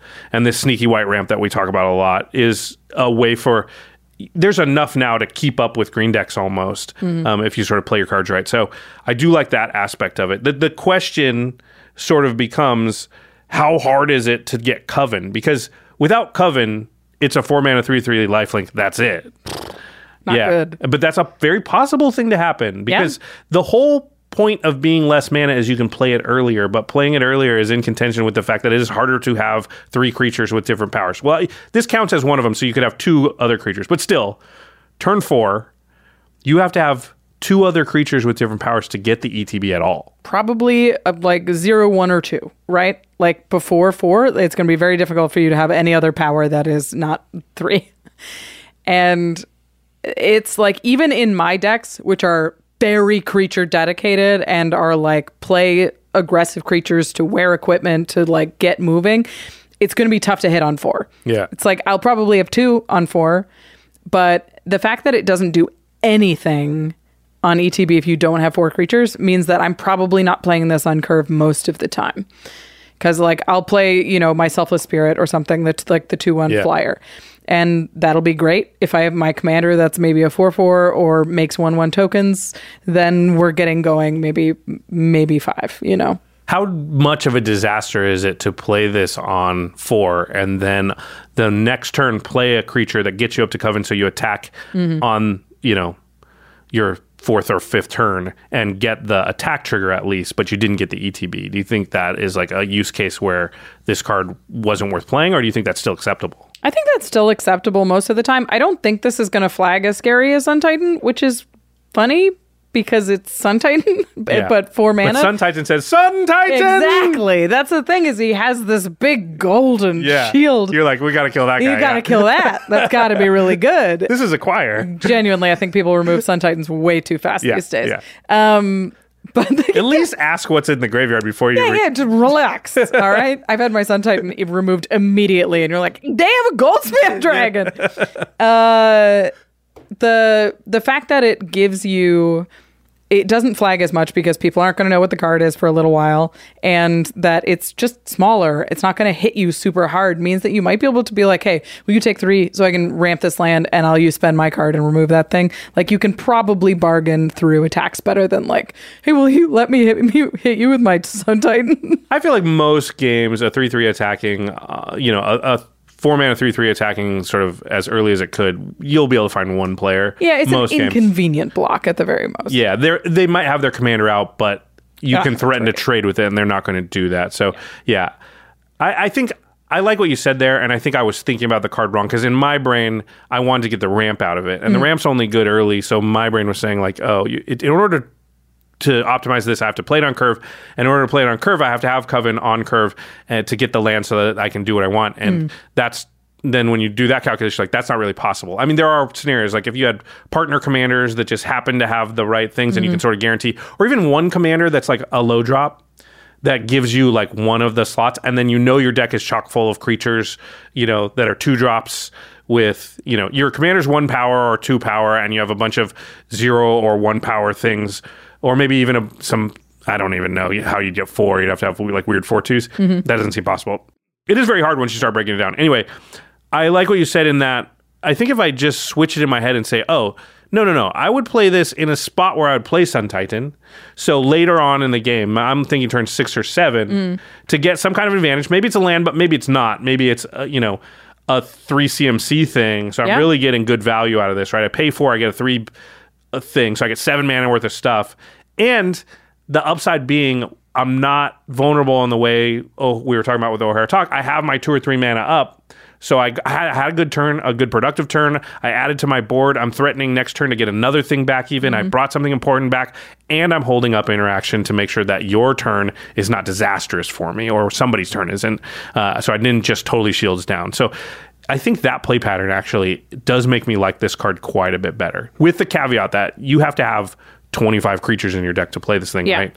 Or, or your commander like has a certain power and makes tokens of a certain power and is or your partner commanders, you're guaranteed to get coven somehow. The coven is not a non-issue. You, Yeah. you need to really reckon with that and figure out how you're going to get there. That being said, I do think this is awesome in blink decks and should replace Sun, Ti- Sun Titan in every single blink deck Uh, right away. Sweet, yeah. Because it, comes down earlier. It comes down earlier. You can like you still get the ETBs. You And know blink you're decks have have a lot of creatures, creatures, yep. and you want that mana open for blink activations and all of that. So I think that's where we're going to see the most of Redemption Choir. Mm, um, don't place your Sun Titans just yet, but take a look. Poor Sun Titan will be so sad if it's I. I'm never cutting Sun Titan. That's my boy. He's so fun. I like. I can. I joke about it being like not that powerful, and it is my favorite thing in the world. it's still Commander. powerful. It's yeah. so good. There's a reason it still pl- sees a lot of Yeah. play. Yeah.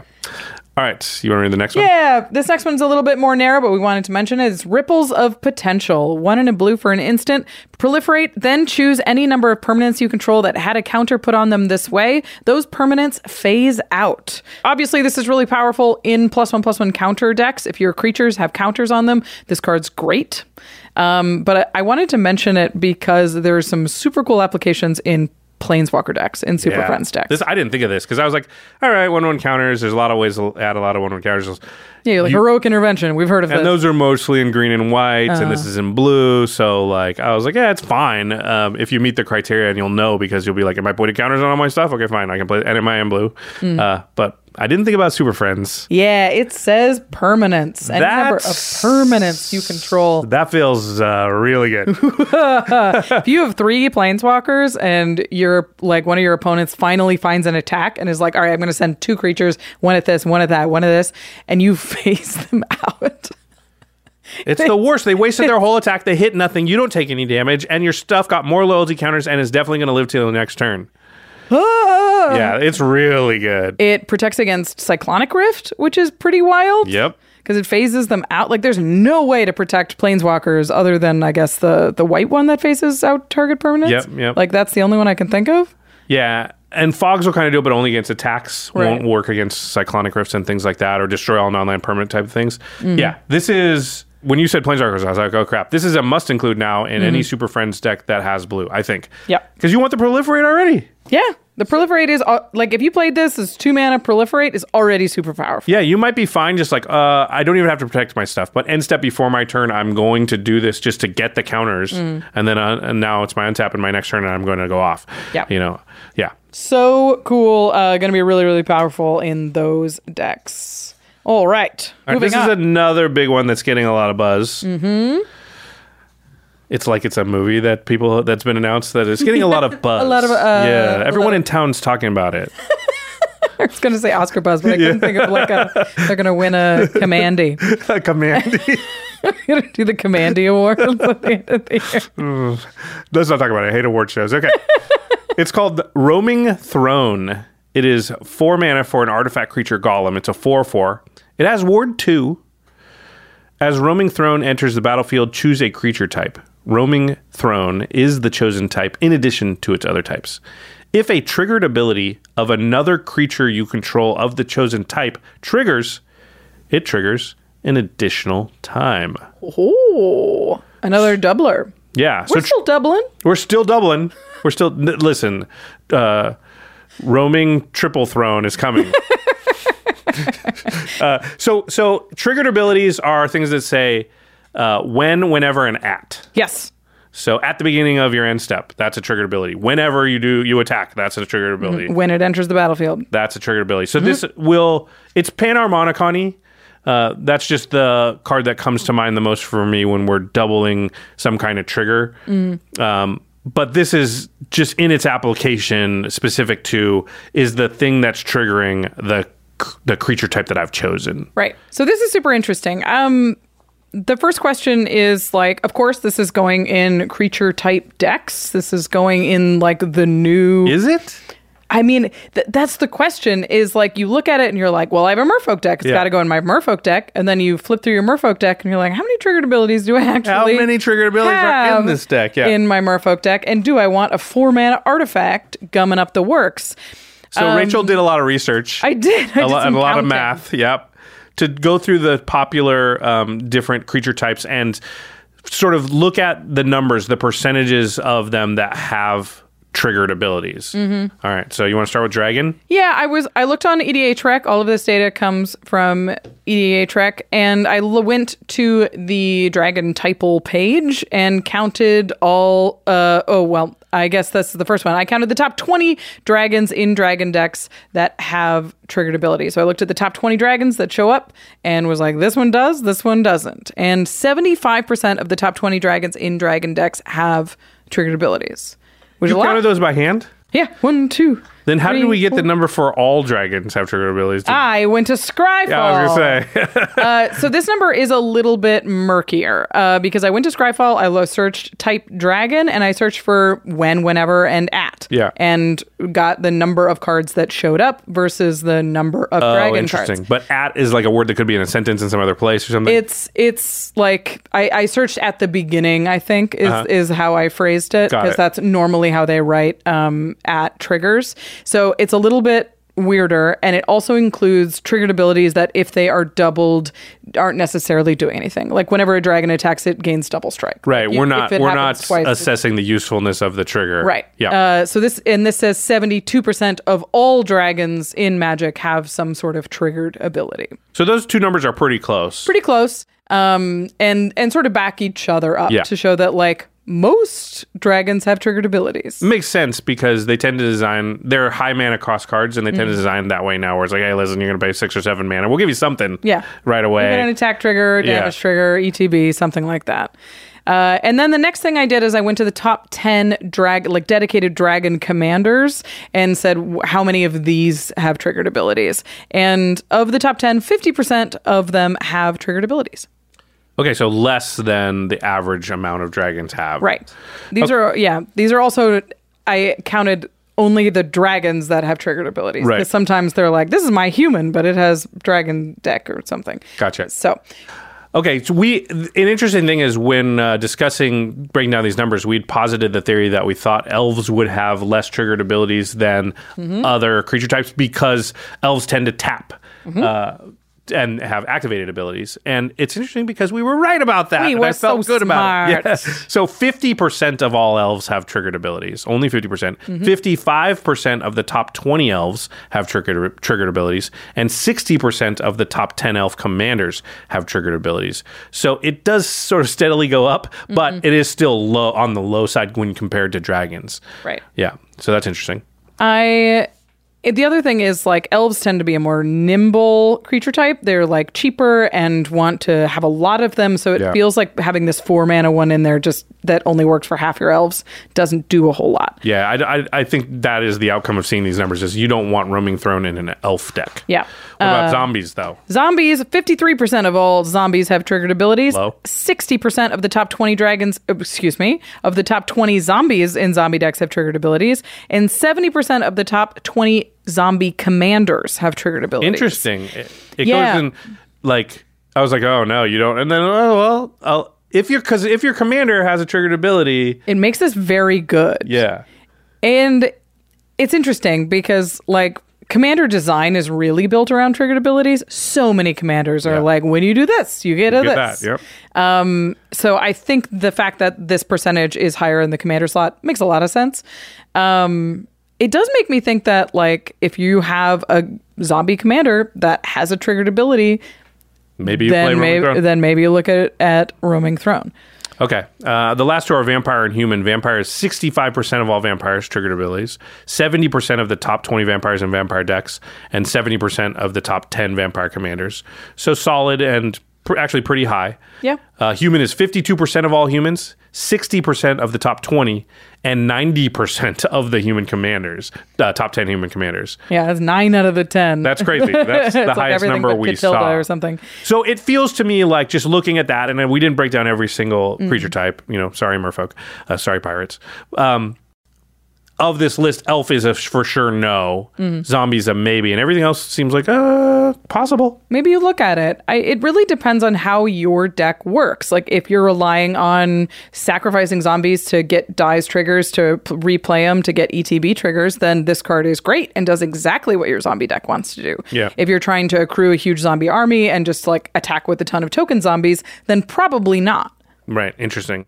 I would say if your commander doesn't have a triggered ability, then we're back to the numbers we talked about, was Mm-hmm. somewhere in the realm of, realm of like twenty to twenty five cards in your or sorry of that creature type have to Mhm. have a triggered ability for you to consider this. But if your commander does it, maybe you only need five to ten other cards in your deck to have a triggered ability to make this worth it. Again, in the uh, right creature type, and in fact, depending on the commander, it could be that your commander is really the only card with that creature type.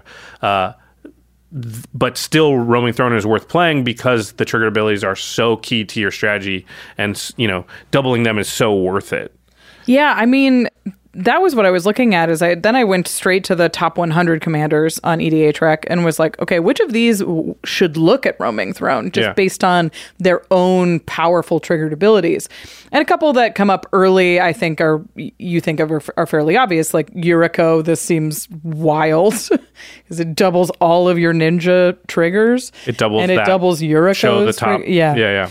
so, uh, and that's based on like a lot of based on combat damage, and there's a lot there. But if you're just looking at like pure powerful triggered abilities, it's like, does this go in a Kaalia deck? Doubles Kaalia's attack trigger. Yeah, I mean, if you untap with Kaalia and then play this, That's a problem. Somebody's taking a lot of damage right now. yeah, is that worth it? It's hard to say. Like, do you run Isshin in in Kaalia that doubles your attack triggers? Yeah, I don't know. I don't think you do. Probably not. Like, it's already tough to have something in play. Yeah. So we were like, okay, which ones which ones are the are the most impactful triggers to double? Like what are the commanders that we are slamming this into? Yeah, as you look look at like the top, you know, commanders on EDHREC and decide sort of would I play roaming throne in that? I was trying to decipher why my answer would be yes or no. Mhm. And I think the specifics of the trigger sort of mattered. I, I was much more likely to think it was good if the play pattern suggested that I could play this roaming throne the turn after or after my commander was out Mhm. and my commander could then do the thing immediately. So it felt good in like Magda where it was like, okay, play roaming throne, name dwarves, attack with my dwarves, get the extra treasure. I've gotten it. Mhm. And I don't need to like play this and wait. Uh, Kinnan, I thought was pretty good because it's like play this now. My stuff that my mana dorks and stuff tap for, and probably just make roaming throne free. Mhm. Right, like the four mana I paid for it, it returns that mana with the extra mana it gives me off of Kinnan's uh, triggered ability. Uh, Fynn the Fangbearer was another one, which this was is a sweet option. yeah, whenever a, uh, a creature you control with deathtouch deals combat band damage to a player, that player gets two poison counters. So you play. Triggers individually, so Yeah. they get four per creature that hit. Yeah, so if you have two, but even if you just have Fynn, you're like, boom, play this, you get four poison counters right now. Mhm. And that those all felt like good situations, as opposed to ones where I didn't like it, which were things where I was like, hey, I was gonna have to play this after my commander's out, and then do something else to really get the value. So, um, Light-Paws was one where I felt it felt kind of bad Mhm. because okay, I got to play this. Name Fox or Advisor, and then get an aura into play. and that felt like a, that extra hurdle made it a lot worse. Tulane was another one. Where I was like, okay, I'm going to name. I believe Tulane's a human Mm-hmm. and or druid, and then I got to cast a creature to get the double, and I didn't want to. That felt like uh, that's not really likely. That's not. That's not. Right. You know. Then I'm in the O'Hare talk situation where I'm like, play this thing, does nothing, hope I untap. Yeah, and it, in both of those decks, um, you just sort of want another cheap creature. You just want another cheap like aura. It, you can keep moving faster. I'd rather just cast a creature with just Tulane. cast another one. Yeah, Yeah, just- just- uh, you get all the value. I mean, obviously you get the ca- value from casting this because Yeah. lane gives you the, that value. That's true, but, that's true. but you'd rather cast a two mana one, so you can cast another, one mana one. Yeah, exactly. I want to have an ETB. I cast a t- cheap creature with an ETB, Right. get the extra draw. Yeah. Uh, The other section that you mentioned that you started saying yes was when triggered abilities showed up multiple times on a card. yeah. So we have cards now, commanders that have two triggered abilities on them. Very- two different ones. Like starting with Prosper Tomebound Oh, yeah. at the beginning of your end step, exile a card. Whenever you play a card from exile, create a treasure token. So now you're exiling two, Two cards, cards. at end of turn, and you're making two treasures for every one you cast. Yeah, that seems good. Yeah, because I double the value of the doubling, right? So that's yeah, that seems sweet. I thought Meren of Clan Nel Toth was a really good one, right? one. Like I play it, and then I have something that sacks itself. I have a Sakura Tribe Elder, and I go, cool. Name Shaman, name Human, whatever. I sack my Sakura Tribe Elder. I put two counters on Meren, and now I get two creatures out of my graveyard. Now that's Nero's really really pie in the sky because I don't have to have two creatures in there. But Mm. you know, just the ability to get double means that roaming throne when you get it on turn six, seven, eight is represents more value than it will in like Tulane or something. Mm-hmm. So yeah, I, I really. I I think Roaming Throne is going to get played a lot based Yeah. on this conversation, which is like, okay, well, creature type matters deck. Yes, going to Yep, play it in a very bunch of popular. those. Wait, oh, and just a bunch of individual commanders also will Very play this. popular. Yeah, ones. I wanted to mention backgrounds because there are backgrounds that give your commander triggered abilities. So you could, even if your commander already ha- only has one triggered ability, if you run a bunch of backgrounds or if you have a background in the command zone, then you start stacking them. Mm-hmm. Like the Passionate Archaeologist is one we mention all the time, but it says whenever you cast a spell from exile, this creature deals damage equal to that spell's mana value to target opponent. So now this becomes a damage doubler in Doubles addition twice. to whatever commander uh, triggered abilities it naturally has. Or like Guild Artisan, it says if you attack a player that has the most life total, you make two treasures. Now you're making four. Four. And like That just paid for those- the Roaming Throne, yeah. Now you have all your mana back. So if you are running a ton of backgrounds or you're really like suiting up one commander with equipments, which often add triggered abilities uh, to commanders, like all of the sort of this and that's or triggered abilities, those are doubled. There's a lot of places where this chair starts showing up. we got a real Game of Thrones. Yeah, I do think people are going to play it in a lot of situations where I don't think it's going to like not that it'll, it'll never work out for you, but I don't think it's going to be optimal or as good. And I, I, I like to think of cards as like, are they setups or are they payoffs? And this is a setup card. Um, it pays you off for what you're going to do subsequently after it's out. And if your commander fits that bill too much, uh, I think you generally don't want to set up and then set up again, especially big, scary commanders that are often very powerful. Uh, Jodah, the Unifier, is one where, like, yeah, you could play this name human, and then whenever you cast a legendary spell, you know, really go off. Cascade twice. But and- Jodah's already like you do that, and it's already so impactful and so powerful that you're just you don't want to. First of all, you don't want to play this before you play Jodah because they're already hyper focused on Jodah. And now, if you play Roaming Throne and say human and Jodah's not out, they're like, you're playing Jodah next turn. We're all holding up our removal spell because we cannot allow that to happen twice. But then if you go Jodah and then play this, why did you do that? You need to cast a legendary You spell. cast- to trigger get- Jodah, go. Yeah, You have said- Jodah. you untapped with Jodah with enough, you know, you have four mana. You should be casting a legendary thing and getting the payoff for having Jodah out. You don't set up again. That's like doubling down on your bet, and that's how you lose all your money. Mm. Trust me, because I've been to Vegas. yeah, we were talking about Miirym, and we have a little bit of a, a disagreement here because I think it's similar to Jodah, where I think Miirym is so powerful, and generally one trigger with Miirym is enough to set you up for the win. Like I, I've been a Miirym deck like twice in my whole life. It's so powerful. It's wild. Even though you know it's powerful, and you're like, I'm just gonna kill it when it comes out. I'm ready. And you do that. I And then, mulligan to swords. Yeah, exactly. And Make then three mana for the sword. yeah, and then they cast it again, and you're like, okay, uh, this the, by the third time it sticks, and they still win, and you're Yeah. like, all I did was care about that card, and I still lost to it. um, so to me, the roaming throne is not needed and is just a yes, it's a force multiplier, but for a thing that you don't need. You should be just be casting the dragon. That's the scary thing that's going to kill you, rather than another setup piece. But to be fair, your roaming throne technically will be a dragon and will get doubled by Miirym. So, which Mhm. means that you will, Have three? yeah, get two extra plus the extra Yeah. the next time you cast a dragon. But that just feels like and also, your deck is full of dragons. yeah, it just so the like next dragon you cast, yeah. it it's definitely a win more card in Miirym. Yeah. But because the deck is already so dragon focused, it's a second copy of Miirym. will be very that cool. can also make a ton of copies. Sure. It means that you're just like, even if you cast this early and they're like, okay, Miirym's coming. We're ready for Miirym.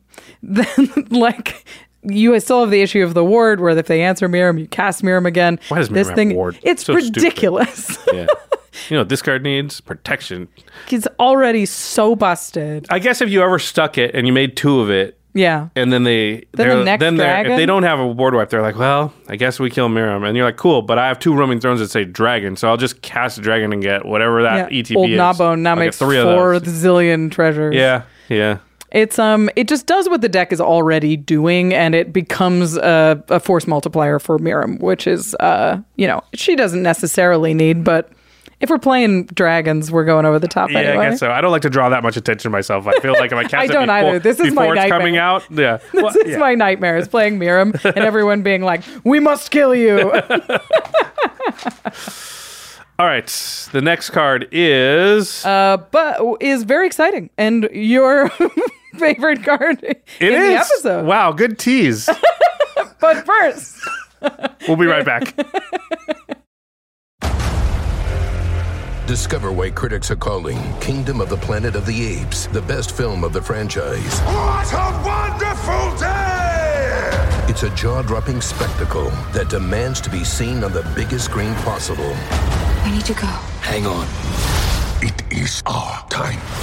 Kingdom of the Planet of the Apes. Now playing only in theaters. Rated PG 13. Some material may be inappropriate for children under 13.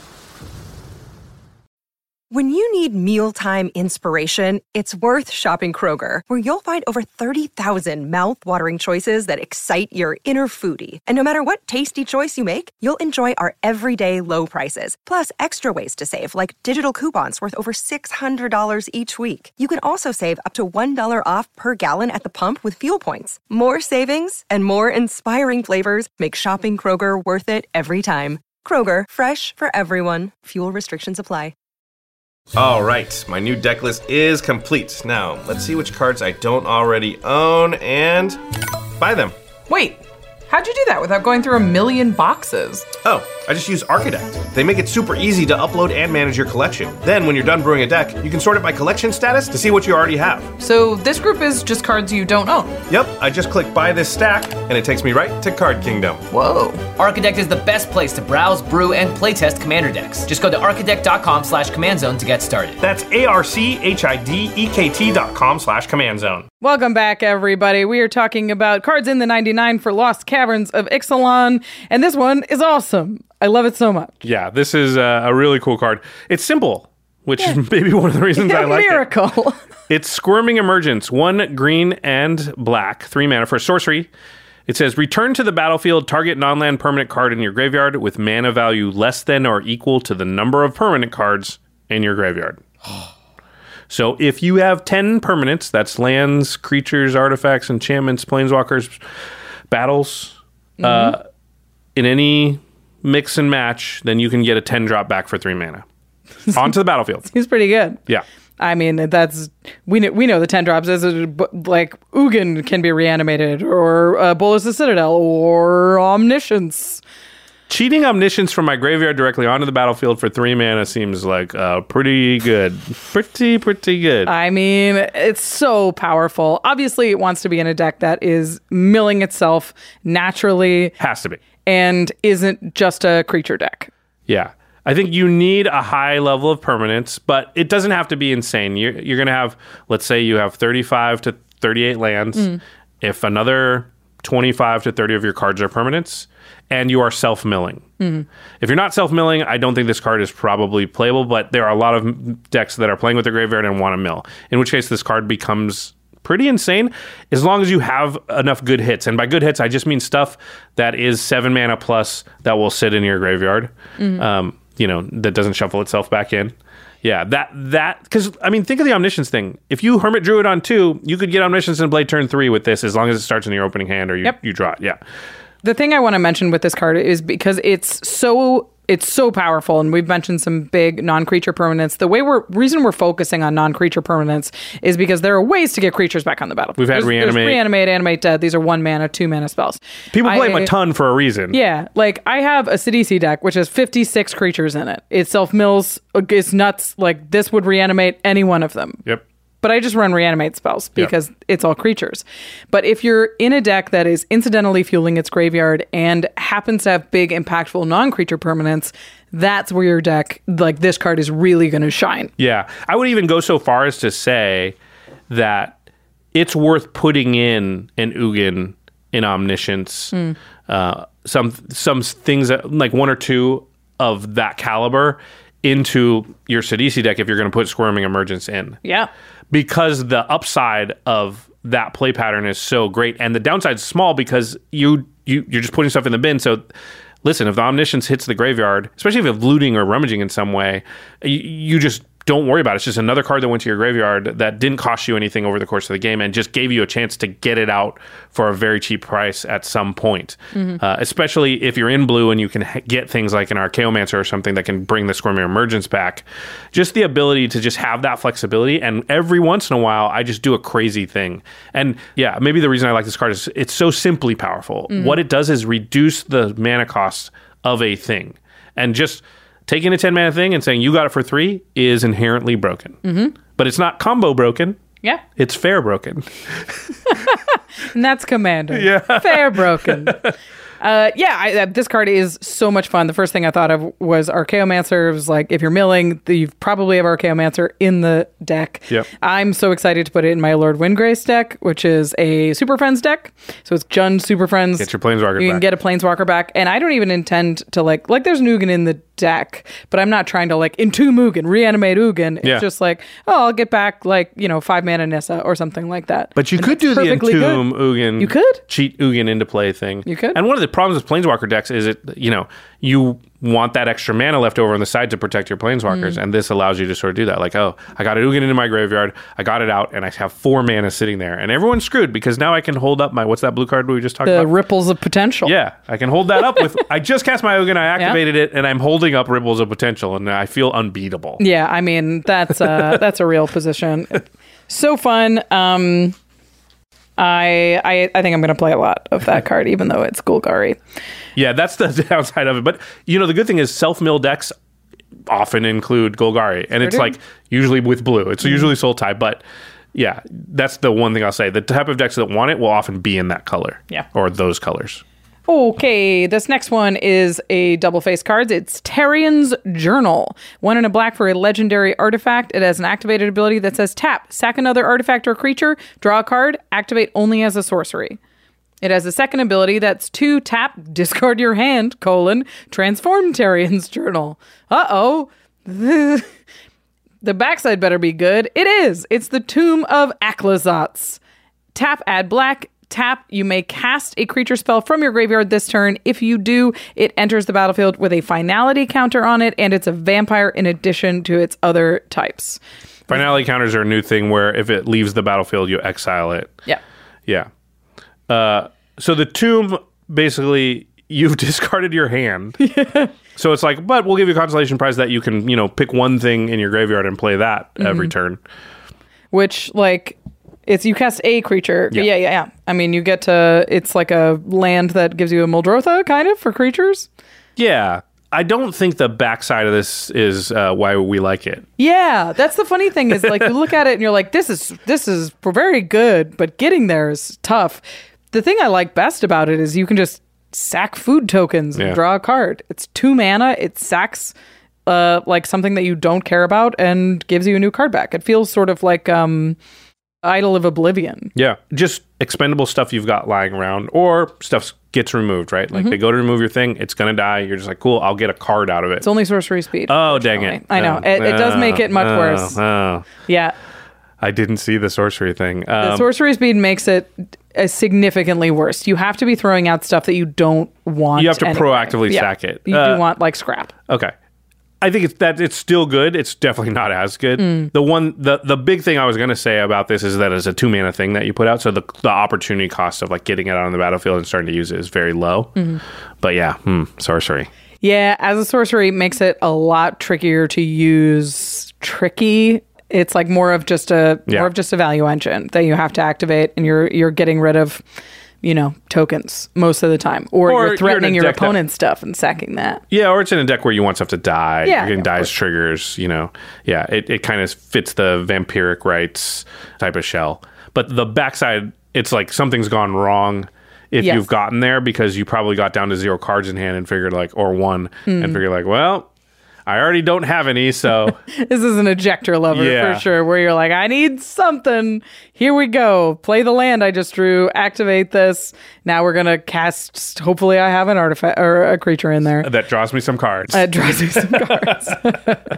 uh, I think this card is a great little value piece. It's like cheaper than a lot of the other things that we have that do this. Uh, I want like Dockside Chef is a black and it costs one and a black to sack an artifact or creature, draw a card. And I kept trying to play this card and it's just too expensive. You can't pay two mana to draw a card repeatedly. Even vampiric rites cost mana and is Uh-huh. often too expensive. Can be done at sorcery speed. The fact that this is just tap do it Yeah. is a big deal. Yeah. yeah, two mana for a card, two mana for two cards, two mana for three, four, three cards. I can do it. Yep. Uh, I can do that, man. I, I can do it. I can count to three. this card's neat. Um, I'm excited to try it. All right, this next one is the Everflowing Well. It is two and a blue for a legendary artifact. It says when the Everflowing Well enters the battlefield, mill two cards, then draw two cards. It has Descend eight. At the beginning of your upkeep, if there are eight or more permanent cards in your graveyard, transform the Everflowing Well, and it transforms into the Myriad Pools, which you can tap for a blue. And it says whenever you cast a permanent spell using mana produced by the Myriad Pools, up to one other target permanent you control becomes a copy of that spell until end of turn. Okay. Okay. I, I like this card because it's simple. Yeah. Hmm. At the end, I was like, wait, what? Yes. Yeah. My brain had to reread it as I was reading it and go, yeah, I got that. So, so the front side is simple, though. It's Yeah. divination plus mill two. Mm-hmm. On on a permanent, on an artifact. Yeah, you could sack this artifact to to the uh, And- Tarrian's journal. And draw another card. Dang. I really like that. If this just did that, I would probably play that card. Like a three mana artifact that ETBs mill two, mill two, draw two. While it's not like super wild, it just has a lot of things that it's really, really good with. Yeah. It's great like in Galazeth where I can tap it for mana. It's great with Goblin Welder where I can sack it, get something back, and then bring it back, draw more cards. You can blink it. Right. And it just naturally fits into a lot of like permanent based artifact blue mill decks. Yeah, the self mill. Uh, we've been talking on this episode, and a bunch of the cards were like, you can only play this if you're doing self mill things, and a Mhm. lot of decks do that. So the mill two is actually uh, additional value, Mm. right? It's not just draw two. The mill two matters because you'll often have access to those cards later. Yeah. So yeah, I do like the front end a lot, and so that means, are you sort of thinking of the land side as just kind of gravy? I think the land side's just gravy. I think if you get eight permanents in your graveyard and this turns into a land, now you've paid three mana to mill two, draw two, and ramp a land in blue. Yeah. That's a very impressive rate, and it just does a lot of things that we're really happy to do in Commander. And getting eight permanents in your graveyard in a self mill deck is nothing. Yeah, honestly, if you rephrase this card and you said, you know, two and a blue for an artifact, when it enters, draw two, mill two, and then uh, if you have descend eight, sacrifice this, find an island in your from your library and put it into play, Mhm. uh, tapped. I think that card would be pretty good. Is it tapped or untapped? It's untapped, huh? I think it's untapped. Yeah. yeah. Oh, even better. Yeah. Uh, I think that card would be pretty good. Yeah. Draw me the cards, mill me the cards, leave a tri- uh, a rectangle around that I can manipulate in other ways, maybe sack it or whatever, Mm. or I ramp with it. Yeah. Um, which are all good. So let's talk about the myriad pools though, because it has this weird ability, and and I read that ability, and I was like, well, how do I use that? Mm. Because you you're transforming one of your permanents Mhm. into a permanent spell that you're casting. Right. So Anything. but it's hard to take advantage of that because let's say I cast Mulldrifter, Mhm. I turn a permanent I control into a Mulldrifter. I don't draw cards; it didn't enter the battlefield. Right. It's just now it's a two-two flare. So it kind of gives haste. Eh, yeah. It, it's good for with like static abilities, I think. Like you're doubling the the first thing I thought of is just like an Etherium sculptor that says artifacts you control cost one less to cast. Okay. If you cast an, an Etherium sculptor with this, you turn a clue into an Etherium sculptor. Now all of your artifacts cost two less to cast. Sure. And you didn't pay anything for that value. Just for that turn, though. Just for that turn back. But it gives you a big like a big turn and incidental value for that You can also thing. cast Scrap Trawler. Yes. Yeah. Then they lose. Yeah. That's it. I mean, I mean, they do because even all just having two scrap trawlers is like pretty wild, that's actually right? better- like tho- those kind of better, static yeah. abilities, like or triggered abilities, are great to have two of, That's true. and you don't have to be like two tap, add a blue to make this happen. It's just like, yeah, you know what? This time I'm gonna have an extra Archmage Emeritus. Yeah, that's true because then you sort of turn that into the thing, and then you get double triggers. Yeah. You have to do another thing after that, but hopefully, whatever you're doing is kind of small. Yeah, you probably just turn like like a land into it. Is it any permanent?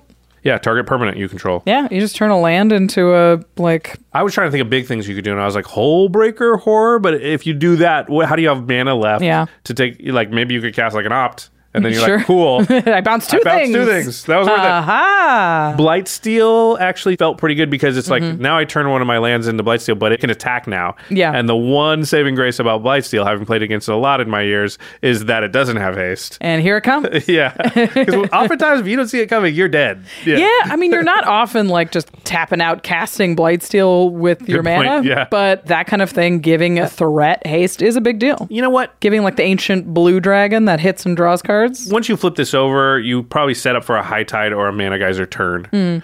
And Oh, then you're a setup play Mm. that's at the beginning of a turn where I'm I've got 25 mana.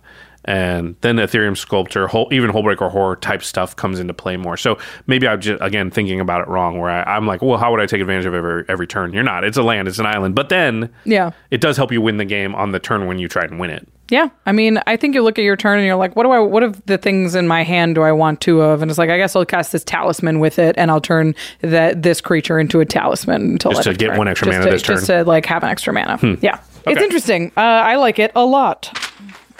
It's I like not it a lot. fancy. It, I mean, there's a lot of words. It's There's a lot of words. It's pretty. everything in this set is fancy, Yeah. including this. Because so many cards are two cards, but this next card is just one card, but it's still got a lot of words on it. The Millennium Calendar. A single mana for a legendary artifact. Whenever you untap one or more permanents during your untap step, put that many time counters on the Millennium Calendar. Okay, you untap four lands, you put four counters on it. Two, tap double the number of time counters on the Millennium Calendar. Okay. When there are 1,000 or more time counters on the Millennium Calendar, sacrifice it and each opponent loses 1,000 life. I like how it's not like you win the game. No. now, if you have Aclazotz on the battle, the bloodletter of Oh, yeah. now they lose 2,000 life, Josh. That's a combo. Combo, that's what we call a combo. Okay, uh, this is a wild win con on a one mana artifact. It's a definitely it's like the um the artifact you were talking about before, where it's like I haven't done it many times, but when I do get Azor's to do Gateway, it, yeah. Azor's Gateway, Yeah. it's awesome, Yeah. Yeah. yep. right? Yep. So I think you would think that this would go in like counter manipulation. Yeah, like in the Doctor Who like time travel ones, you're like it has time counters on it. Yeah. I'll timey wimey Yeah. and put three additional counters on it. Yeah, I don't think that's No. It does nothing for this card because the numbers you're talking about eventually get so big that like the difference between 100 and you know 11 and 121 counters on it is not. It doesn't actually change any math. Right. So to me, it goes in untappy decks Mhm. because you have to be able to use the activated ability to double on it, and then so there's some important numbers to know. If and I did the math. You did some math here. Yeah, and it's and it's interesting because you know I, I you know once I started doing, it, I was like, oh, I get the math here. But as I was starting, I was like, oh, geez. So if it has four counters on it, Mm. like you've played this. Uh, and on you know played on turn one, and I think by turn three it should have you get the one, you get the two, then on okay. So let's say But you are incidentally adding stuff when you untap permanents. That's what I mean, the well. so these are these are a little rough. Okay, so four counters on it, you'd have to activate nine times to get to a thousand plus. That's a lot. Nine times is many. Yep. If it's got five counters on it, you're up to eight. Uh, you go down to eight times. That's the same for six and seven counters. Mm. You'd have to activate eight times. So there's functionally no different if you start doubling at five, six, or seven. Mm. At four, it's an additional time. So you probably don't even bother spending the mana there. Mhm. Once you're at eight counters on it, it's seven activations away from winning you the game. Uh, I'm going to call it winning you the game, dealing a thousand damage to each of your opponents. Losing a they thousand live. life. Yeah, maybe they live. Uh, at 16 counters, it's six activations. At 32 counters, it's five. At 63 plus, I just started saying plus here. Yeah. Maybe you got 68. it's four times. Yeah. At 125 counters, it's three times away. And this is where you should start getting worried, Mhm. I think. Like, if they're at eight counters on it, whatever, it's going to be a little while Yeah. they're going to skip ahead somewhere in here if they've got this in their deck. They're, it's going to be like, oh, I'm four activations away. And then they're going to be like, play Voltaic, Key, play Clock of Omens, play this, untap it five times. You all lose. Ha ha ha. Yeah. That's how it's going to go. so anyway, 125 counters is three activations. 250 counters plus is two times. And obviously if it has 500 counters or more, Just one away. just away. one away. So Um, those are the numbers to worry about, but I would mostly think of like, is it 63 or more? That's in my brain. That's Right. where I'm like, I'm Four, worried. ti- four activations away because it's reasonable to consider that they can untap it three times. Like Yeah. that is a thing It'll you cost can eight do. mana. Yep. And that's in the realm of when that type of thing happens in Commander games, just like we were talking about. hmm And it's exponential, so you ha- you do have to like sort of keep an eye on it. Yeah. But I like that point that you you don't even start doubling it really until it gets to around like ten. Yeah. Like you play this as early as you can. You just get the counters from untapping stuff incidentally, and then you start dumping mana into it once it has like a reasonable like what did we say like 12 like 8, Eight counters on I'd it say eight. yeah, either eight or sixteen. is when you start actually doubling the number of counters on it. Um, obviously, if you have something like a doubling season, Yep. that changes the clock because now you're putting twice as many counters on every single time you activate it. Those are going to be alarm bells going Mhm. off like crazy for your opponents. So you would only play doubling season basically on that voltaic key turn anyway. That would all be Mhm. in the calculus. So if you're if you're playing it, like you're the one activating it, then somewhere around when it has 63 or more is when you're start you're you've got your plan ready to be like next turn I'm going to do A B and C all at once and then try and get there. Cuz you're not going to get there if you're like so next turn I'm going to do it and then I'm going to wait till my next turn and then that turn I'm going to double it and then I'm going to wait till my next turn and that turn I'm going to double it and I'll be at 500 plus and then I'm going to wait till my next then you'll never get there. Yeah, that's uh, it's very slow, and your opponents will be like, "Okay, now we kill him." Yeah. They're going to be like doing everything possible to either kill you or find a destroy target artifact Yep. spell. And between the three of them, they'll be able to do it. There are a couple of things that really do speed up that this clock, like a doubling season. Uh, we talked about. You mentioned Clock of Omens already. That's tap two untapped artifacts you control, untap target artifact. So if they have like treasures and stuff, you can start tapping treasures to untap this, to activate it uh, multiple times. Unwinding clock untaps all of your artifacts, so you can start doing it every turn.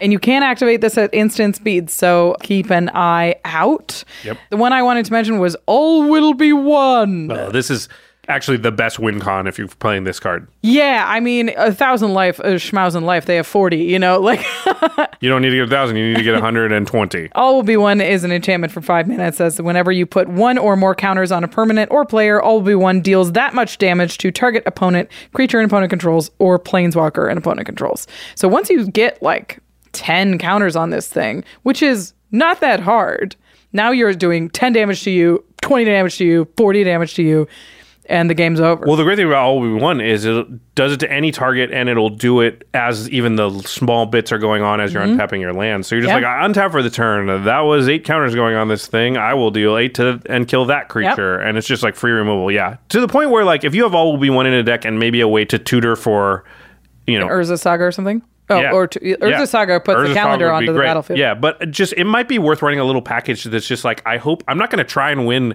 with uh, the Millennium Calendar. I'm just going to try and pair it with All Will Be One because that seems Cool. broken. Yeah, that's crazy. Yeah, I also uh, wanted to mention that uh, all of the things we're afraid of with this thing, like unwinding clock and clock of omens, are clocks that speed up the Wheel of time. Millennium It's- Calendar. wow, the flavor. Timey wimey. It's a super sweet card. If you pull it off, we want to hear about it. That's really fun. it's going to cause a lot of math arguments. no, it was at 74. That means it's at 128. Somebody get a calendar, a calculator. Somebody What get a was that? What was that before? I don't remember. Ah, crap. Just need a life count. Yeah, we're not gonna play that on game nights because we're definitely gonna be like, rewind the tape. What was it at? Jamie, did you write that down? I was writing down something else.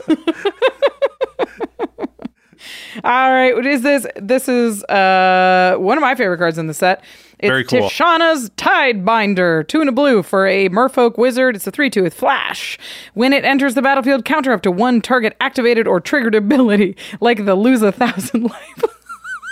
oh, that would be so bad. Oh, You're like, yes, a thousand, and they're like, uh, I'll counter that ability. and not only that, but If an, if an ability of an artifact, creature, or planeswalker is countered this way, that permanent loses all abilities for as long as Tishana's Tide Binder is on the battlefield.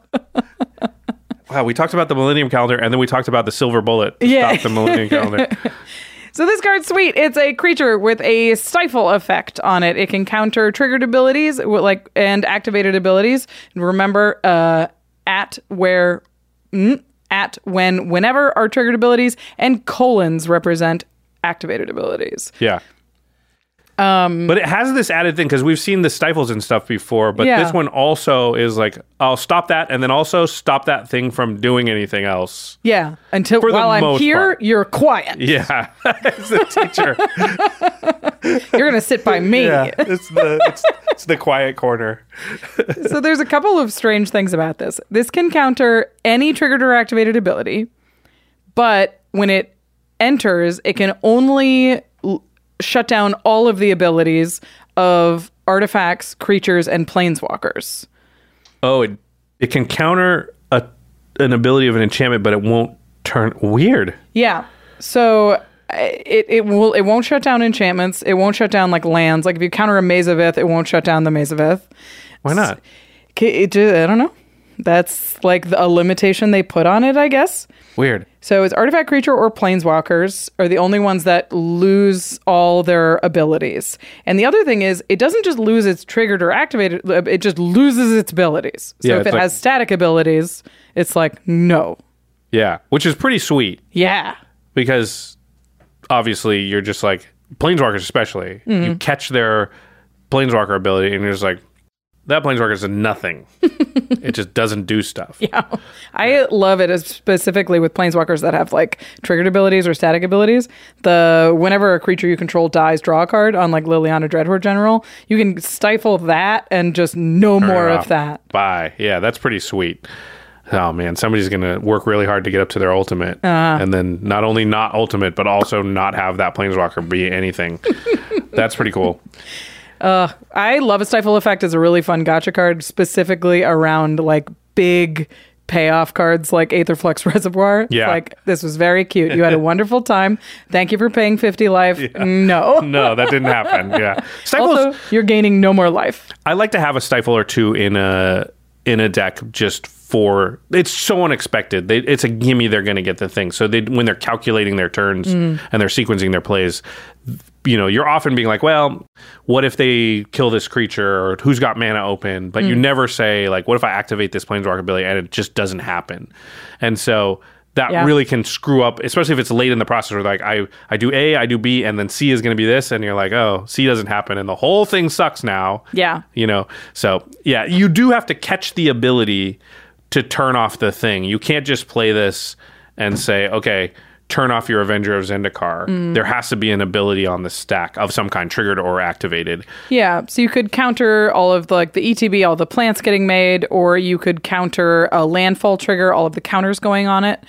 Um, it's nice against stuff like Avenger of Zendikar because a lot of the time you're like, oh, a counterspell just a- answers an Avenger of Zendikar. It's like a counterspell only answers it when it's on the stack. Right. This one says like uh, you have the plants. It's too late. I can't do anything about that. But they're not getting any bigger. Like I'm going to counter your landfall ability and turn that off. Yeah, if they cast Avenger of Zendikar and then the next turn you draw your counterspell, it doesn't help you. Nope. But Tishana's Tidebinder kind of does. Mhm. That is pretty cool. Yeah. I, I like this card a lot just because it's going to be very un- unexpected. And Uh, it- yeah, go ahead. yeah, it's worth noting that um, if, if they blink the permanent and the permanent comes back in, it's a new permanent. It it is uh, alive and well. Yep. You could blink your Tishana's Tidebinder, get him again, but um, it's a new permanent and is no longer shut down. Yeah. Also, it doesn't catch replacement effects. So anything that says if, Mhm. so like Academy Manufactor, it Yeah. won't affect that card at all. It just doesn't see it. There's no triggered or activated ability on Academy Manufactor. That is a replacement effect. Right. So the word if is what you're looking for. If it says if, sorry. And it also doesn't work on mana abilities because they don't use the stack. So, of course, you can't like stifle a sol ring or something like that.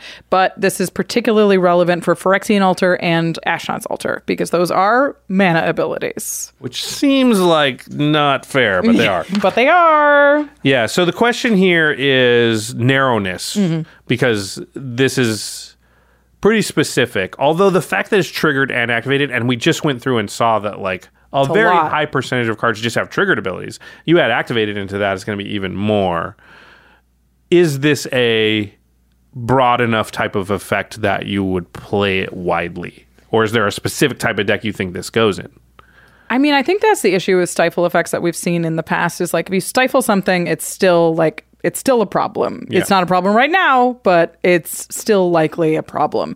And the fact that it it sort of answers you know, a commander like a Kenrith or something Yeah. like that, and it says like you Uh-huh. are done. Like the- You got to kill this. Yeah. Uh, yeah. You got to do something. Yeah, eh, without necessarily sending it back to the command zone or like obviously they can activate it on the on the stack if they have infinite mana, they have infinite mana. But um, it does give you an option, and I like that it's on a creature, so you can blink it and you can reanimate it, and you know it has Merfolk synergies in it. Yeah. I think it's a ton of fun. I love having the answer to something weird and being like, being like, ah ha ha, you think you thought, but you don't.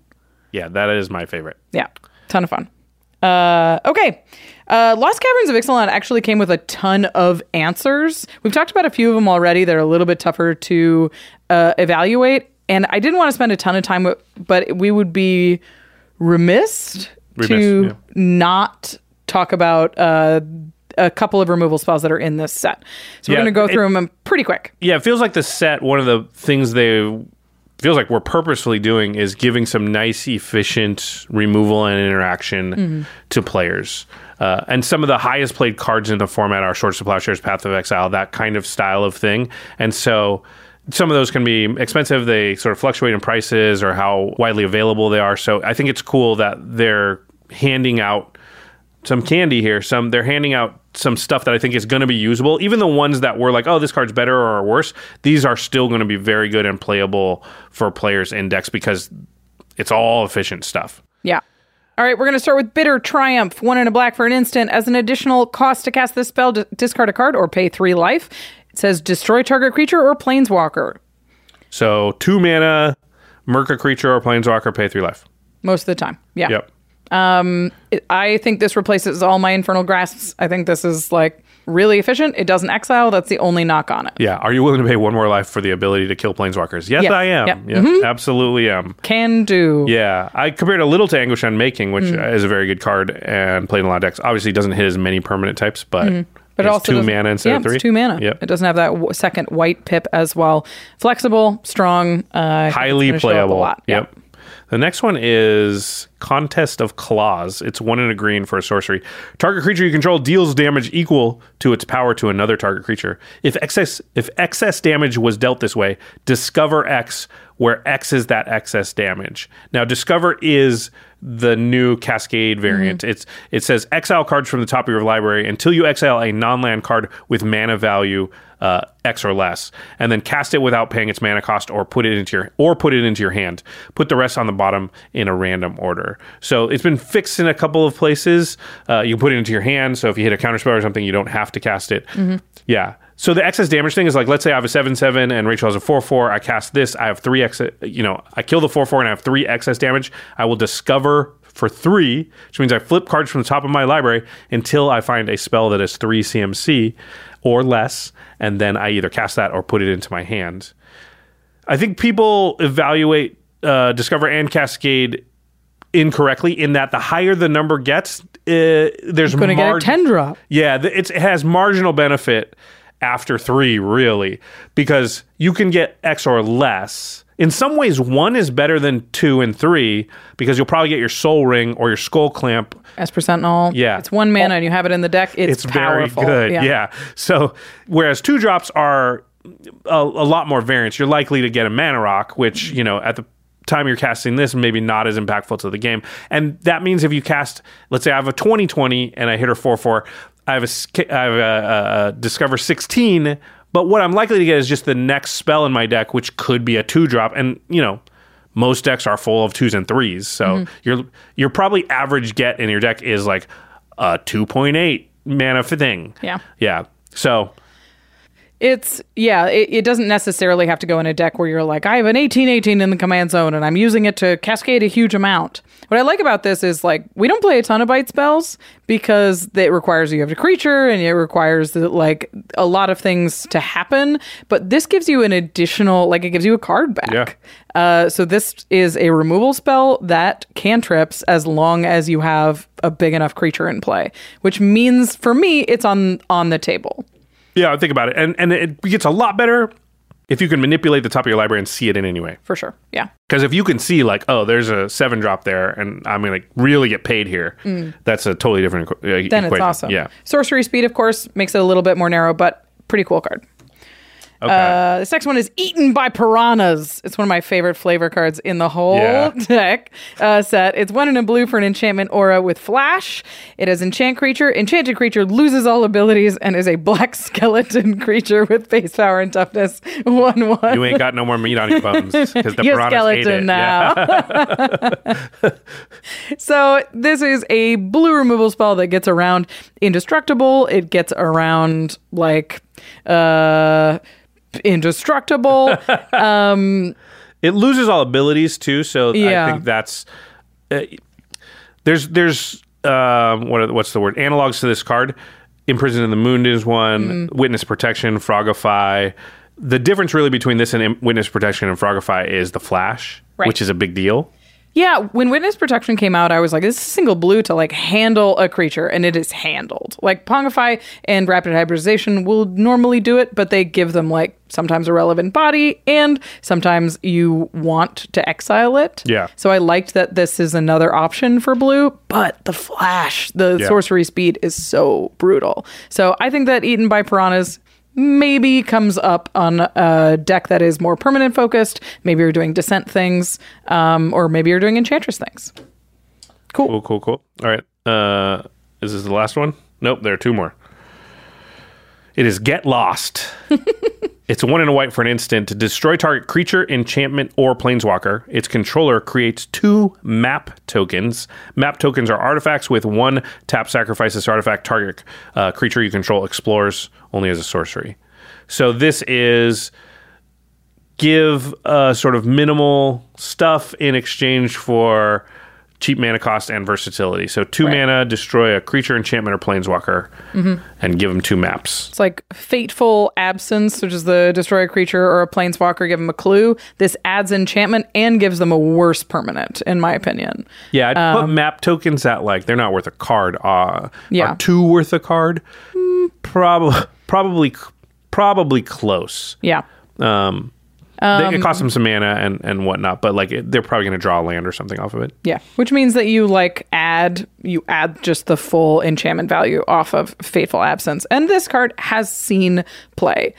Um, I know commander players really prioritize flexibility in the removal. If we have a removal spell, we really want to be able to answer it. But in white, you're fighting with Swords to Plowshares and Path to Exile, which are just the best ways to remove creatures and the most efficient. So this gives you a little bit more flexibility in that two slot, which I like better than like the three mana removal that we've gotten. Like you know, I'm we've talked about not being a big fan of um, generous gift, Yeah. and then the most recent one that gives a human.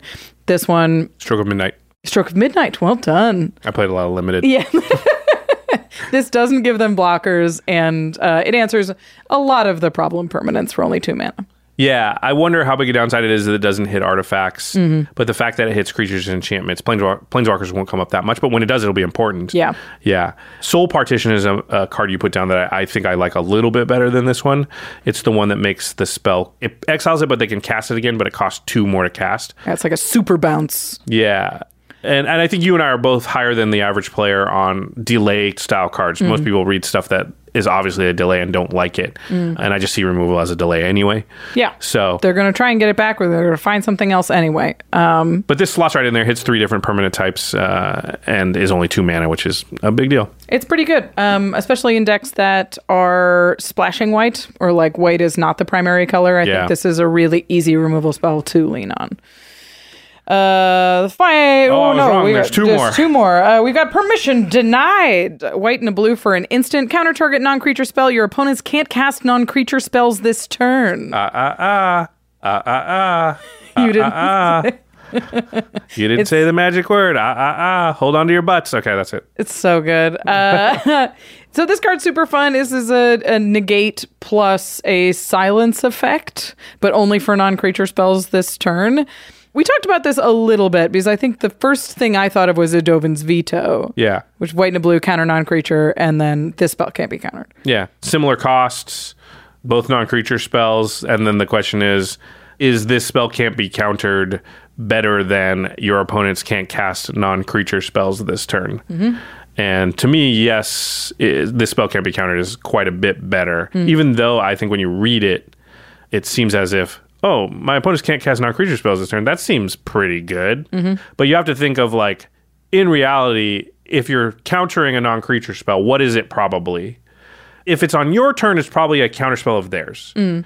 which means that yes, you would like them to not cast non creature spells, but the most likely non creature spell they're likely to cast after that one is another counterspell, and you're in a counter war, in which case this won't resolve in time to stop those other counterspells. Right. In the other scenario, you're countering something they're casting on their turn, which is a board wipe or a really big effect Mhm. Something that's scary to you that you're feeling the need to counter, in which case they're unlikely to be needing to cast more non creature spells after that. And if they are, it's probably a counter spell, which mm-hmm. they will cast before this resolves, blah, blah, blah. So it's hard to come up with scenarios where your opponents can't cast non creature spells is actually applicable. Yeah. Silence is a card that that does see some play, but silence is of course proactive, so you can cast it in the upkeep and be like, no non-creature spells this turn. Permission denied relies on them putting a spell on the stack first and sort of opening up the counter war, which I suppose so does silence, but Silence, you I've definitely been silenced in my upkeep and Yeah. lost games to it. And if this could do that, the additional utility might bump it up. It definitely would make it better. And would it bump it above Dovin's veto? I don't know. Hmm. I don't know how you'd template a card that way. But if it had that mode of like counter target non creature spell and somehow separated from that, but also is, Mhm. and you can cast it on its own, is Choose your, mode, yeah. Your opponents can't cast non creature spells this turn. Eh, it would be a different thing. But because they're tied together, you have to have a target before you can even try and do this. Right. Yeah, you just can't cast it on their upkeep and, and turn off their turn. Yep. Yeah. It's a it's an interesting spell. I wonder if it's more powerful the more like competitive and stormy your your playgroup is. Like if they're your your playgroup is always going off and casting a bunch of stuff in one spot a turn, then maybe this is something that you look at. But uh, I don't. You also already have to be in blue and white, and you're probably playing the free counter spells over And it the anyway. storm has to be not instant speed and Yeah. like yeah. I just think of Enchantress decks where it's like I cast this and I draw four cards, and I cast this and I draw four cards, and I Sure. draw this and I draw four Yeah. cards, and you can like turn that turn off, but that's relevant in one turn, and the rest of the time it's a negate, which is fine. Yeah, I would say negate's probably better most times, just easier to cast. Yeah, it's easier to cast. Okay, now we have one more. Yeah, and this one, how did could I forget it? Because I like this card a It's lot, sweet. actually. Yeah, this is Zoyowa's Justice. Uh, no, no way I pronounced that right. I'm sorry. it is one in red for an instant. The owner of target artifact or creature with mana value 1 or greater shuffles it into their library. Then that player discovers X, where X is its mana value. So discovers that cascade variant we talked about earlier. So you cannot do this on stuff with mana value 0. No lands, no tokens. Yeah. But anything else, uh, anything one mana value or greater, you shuffle it into the library. It's not even destroyed, right? Yep. Like shuffle it in, and then they discover the CMC or the mana value of the thing that got shuffled in. Obvious comparisons to Wild Magic Surge and Chaos Warp. Yeah, this gets around the problems of those two, which is like I answer a thing that's a problem right now and I get a bigger problem. I hit, you know, something crazy off of the chaos warp. They're like, oh no. The worst this one can can do is as big of a problem. As big of a problem. Yeah. Which, you know, we'll deal with that next. yeah, exactly. I mean, I think there's still scenarios where you do make it worse, but Right. those scenarios are somewhat tempered. right. But also, it goes to the thing we were talking about earlier, where the higher number of Discover or Cascade does not. It's not a force multiplier in like a linear way. Yeah. It raises the ceiling, but it doesn't change the floor. Yeah, so a seven mana thing that I use this card on is still likely to get me about whatever the average curve of the deck is, two point eight Mm. mana worth of thing uh, in in replacement, and that's great. And it also puts a ceiling. Like if I get rid of a four mana thing, they cannot get a seven mana thing off of it, Mhm. and that is pretty good. It's pretty good. And it's two mana. Yeah. One in a red for this is awesome. This feels like a, a little bit of a techier, like like an abrade kind of. Yeah. Which is an abrade that scales with the game, which has always been the issue with abrade. Is abrade is awesome, but it doesn't like late as in the game. more toughness, you're like, you're crap. like, "Gah!" and this is an abrade that's like, okay, I'm coming with you, and you'll get a spell accordingly. You think about Tibalt's trickery, Yeah. which has uh, you know similar downside to Chaos Warp. We do not hesitate to play Tibalt's trickery. It's a great card. Mm. Chaos Warp, same thing. You don't hesitate to play it. These are good cards, even though once in a while you do get burned by it, but the overall average of it is in your favor for sure. Mm. For a little second, hot second there, and you talked me out of it. You're right. Um, I was like, man, is this just better than Chaos Warp? But Chaos Warp hits more permanent types for one other mana. So I do believe this doesn't replace Chaos Warp, but I think it be Chaos Warp is like every red deck pretty much I run it unless I can get, you know, unless I have like white to Mhm. sort of cover the removal angle because Red just has a hard time dealing with enchantments and Chaos Warp will do it. And then just, oh, if they got a Planeswalker, I can do that too. Um, but I think I don't want to say the name.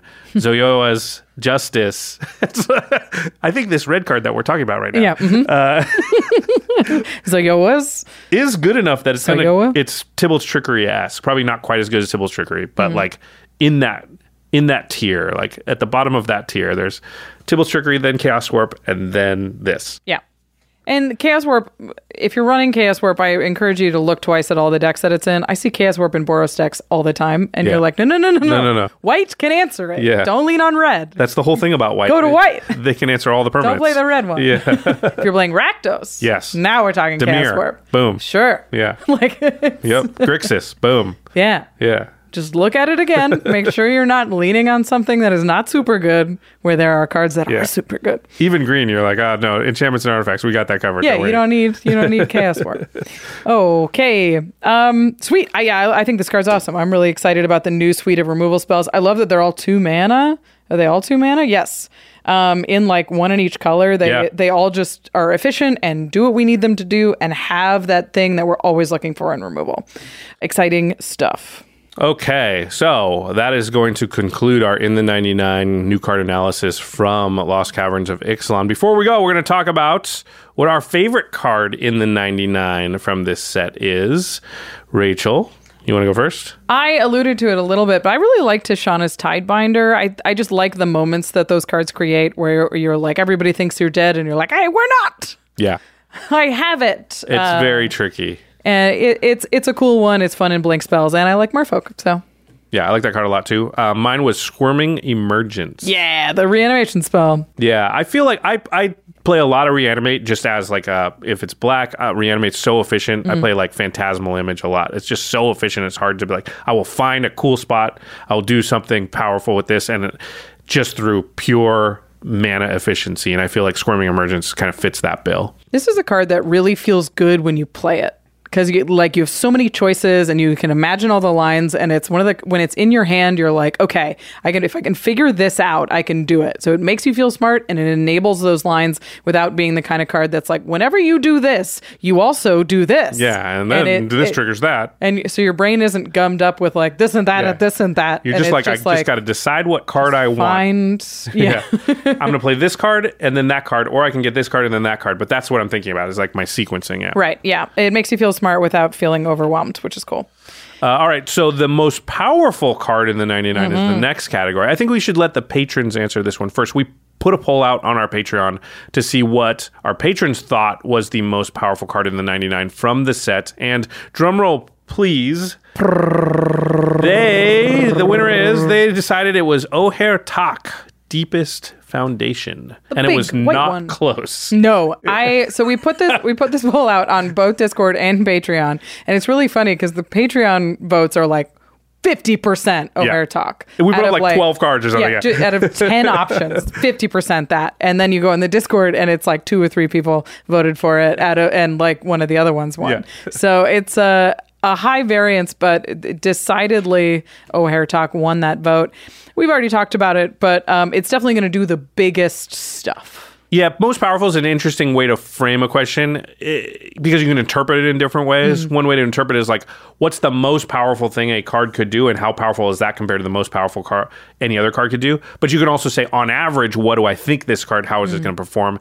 And that's how I'm measuring it. Or what's going to show up in the most decks. yeah, exactly. like that. How broad is the application of this thing? Because it could be narrow and very powerful. Do I have that say that's more powerful than something that's less powerful but broad? I can use it in a million different situations. Mhm. You know, I obviously tend toward this sort of million situations Mhm. myself, but I you can't fault anybody for saying like for sort of choosing the other path as the reason they chose whatever. So Absolutely. having said that, uh, I picked the card I don't like to say out loud because I can't pronounce it. Zoyowa's Justice Yeah. as what I thought was the most powerful, simply for the fact that I think it it does meaningfully sort of bump out some other options that I think and get into red decks here Mm-hmm. at a pretty high rate.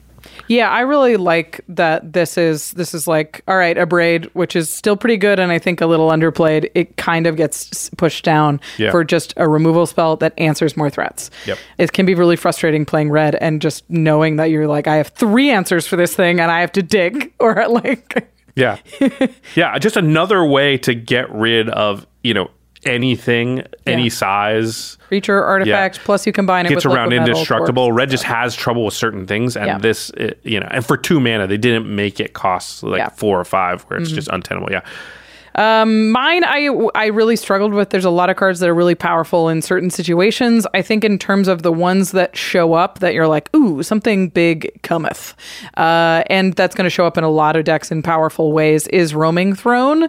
Uh, we spent a lot of time talking about it. Obviously, this is kind of a it's a do nothing doubler, but the fact that it's four mana and that it doubles like attack triggers, damage triggers, um, ETB triggers, and and then also counts for a ton of cards in your deck. on combat damage trigger. Yeah. double, double sword of feast of famine. It just, yeah, it really does a lot, um, and a lot more the more you think about it. So I think that's my pick for today. I think it's certainly one that we're going to see a lot of. Yeah, I, I, we're going to see that card a lot. It, it is very cool. I think the other one we're going to see a lot is the Tender Shoot Dryad. uh, yes, the Wanderglyph, I think. illustrious Wanderglyph. Well done. Probably. It sounded right. It had the rhythm of the card. That's right. It was did said so. it had the cadence. yeah. Wait, Uh, nope, that's a different one. She's just Sorry, I'm the- trying to find the. I'm Yeah. trying to find While what the name is. Yeah. To see if I was right or not, I just want to say, what do you think? Oh, illustrious If I was right. Never didn't Despite have it. that name being utter nonsense, you remembered. That was so lucky. All right, to the listeners, what do you think about Lost Caverns of Ixalan? Are you excited about it as we are? What new cards are going to slot perfectly into your existing commander decks? Or are there any brand new commander decks you're going to build from this set? We'd love to hear from you in the comments on Twitter. You can email us on Discord, send us a Patreon message, put a comment on our TikTok or on Yeah. Facebook. We even have that. We got everything. It's easy to talk to us. We're, we're not hard to find. Hopefully not. We're really working hard. Yeah. we talked about a lot of magic cards today. Of course, you can pick up any of those while supporting the show by going to cardkingdom.com slash command. Bookmark it, and then every time you shop at Card Kingdom, you'll be supporting the show. Plus, they have a huge selection of magic cards, so you can get a ton of cards from Lost Caverns of Ixalan. You can get sealed product from Lost Caverns. These precons are awesome. If you have any interest in any of them, go get them from Card Kingdom, and they will ship it to you in one tidy package and it'll be professionally packaged. That is the biggest thing that I love about Card Kingdom is when I'm shopping for my magic cards, I want the card that I buy to be the card that shows up on my doorstep. And I know that when I'm shopping at Card Kingdom, they're going to wrap it in a way that it is not going to get damaged in the mail, even if it gets shoved into my mailbox by somebody who doesn't know what it is. Yeah, we're going into rainy season too. Absolutely. They put them in plastic and Yep. tape them all up and then put them in bubble wrap. Keep your cards safe. Make sure that when you're spending money, you're getting exactly what you want. Shop at cardkingdom.com slash command. Yeah, they're in Seattle. They know about rain. Yeah. Um, and then, yeah. They're tested. Yep, yep. And then once you get those cards and they are not waterlogged because Card Kingdom has packaged them correctly, you still want to keep them safe for the future. And the best way to do that is with Ultra Pro products. Go to ultrapro.com slash command. You can find all kinds of cool sleeves, deck boxes, play mats, wall scrolls. They have the licensing agreement with Wizards of the Coast. So if you want the awesome, cool Lost Caverns of Ixalan artwork on that stuff, they've got it. And they also all the time have tons of huge deals and discounts and savings that go through their website. Um, that happens just on and off all the time. If you sign up for their newsletter, they'll tell you about it, but also just sort of going back to ultrapro.com slash command and checking once in a while, you will find stuff, I promise. Uh, and we've been mentioning Apex Sleeves, which is sort of their new product that's coming down the line here very, very soon. So excited. Yeah, uh, we've had a chance to try out these new sleeves. Uh, they've been working on them for years. They've come up with some really incredible testing processes, and they're a game changer. We're really excited about them here at the Command Zone. So if you want to find out more about uh, Apex Sleeves, you can find those links in the show notes. Again, ultrapro.com slash command. And we're on TikTok. We're releasing short form material. Go follow us on TikTok. Follow us on Instagram if you haven't already. Go check those out. They're a ton of fun to make, and uh, we hope you're enjoying them. Yeah, we're considering making some original stuff for TikTok. So, you know, the, the best way to encourage us to do that is to follow us there. Because if those numbers get high enough, we go, yeah, it might be worth it. Might, go, might be TikToking. maybe maybe we'll get Josh to dance. Big thank you here. I'm not above it. I'm not above it. Yep. our amazing team here at the Command Zone. Thank you to Damon Lentz, Eric Lem, Megan Yip, Gaurav Galati, Jordan Pridgeon, Jamie Block, Arthur Meadowcroft, Man- Manson Lung, Josh Murphy, Jake Boss, Sam Waldo, Evan Limburger, Katie Cole, Mitch Trafford, and yours truly, Jimmy Wong. All right, everybody. Thanks for watching. See you next time. Peace.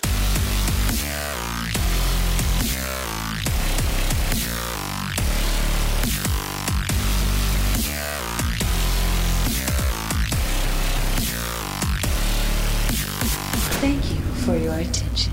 For further inquiries, send an email to commandcast at rocketjump.com or ask us on Twitter at JF Wong and at Josh Lee Kwai. See you later, alligator. Greetings, humans. Angi's list is now Angi, and we've heard a lot of theories about why. I thought it was an eco move. Fewer words, less paper. No, it was so you could say it faster. No, it's to be more iconic. Must be a tech thing. But those aren't quite right. It's because now you can compare upfront prices, book a service instantly, and even get your project handled from start to finish. Sounds easy. It is, and it makes us so much more than just a list. Get started at Angi.com. That's A N G I, or download the app today. Angi has made it easier than ever to connect with skilled professionals to get all your jobs projects done well. I absolutely love this because, you know, if you own a home, it can be really hard to maintain. It's hard to find people that can help you for a big project or a small. Well, whether it's in everyday maintenance and repairs or making dream projects a reality, it can be hard just to know where to start. But now all you need to do is Angi that and find a skilled local pro who will deliver the quality and expertise you need. Angi has over 20 years of home service experience and they've combined it with new tools to simplify the whole process. Bring them your project online or with the Angi app, answer a few questions and Angi can handle the rest from start to finish or help you compare quotes from multiple pros and connect instantly, which means you can take care of just about any home project in just a few taps. Because when it comes to getting the most out of your home, You can do this when you Angi that. Download the free Angi mobile app today or visit Angi.com. That's A-N-G-I dot com.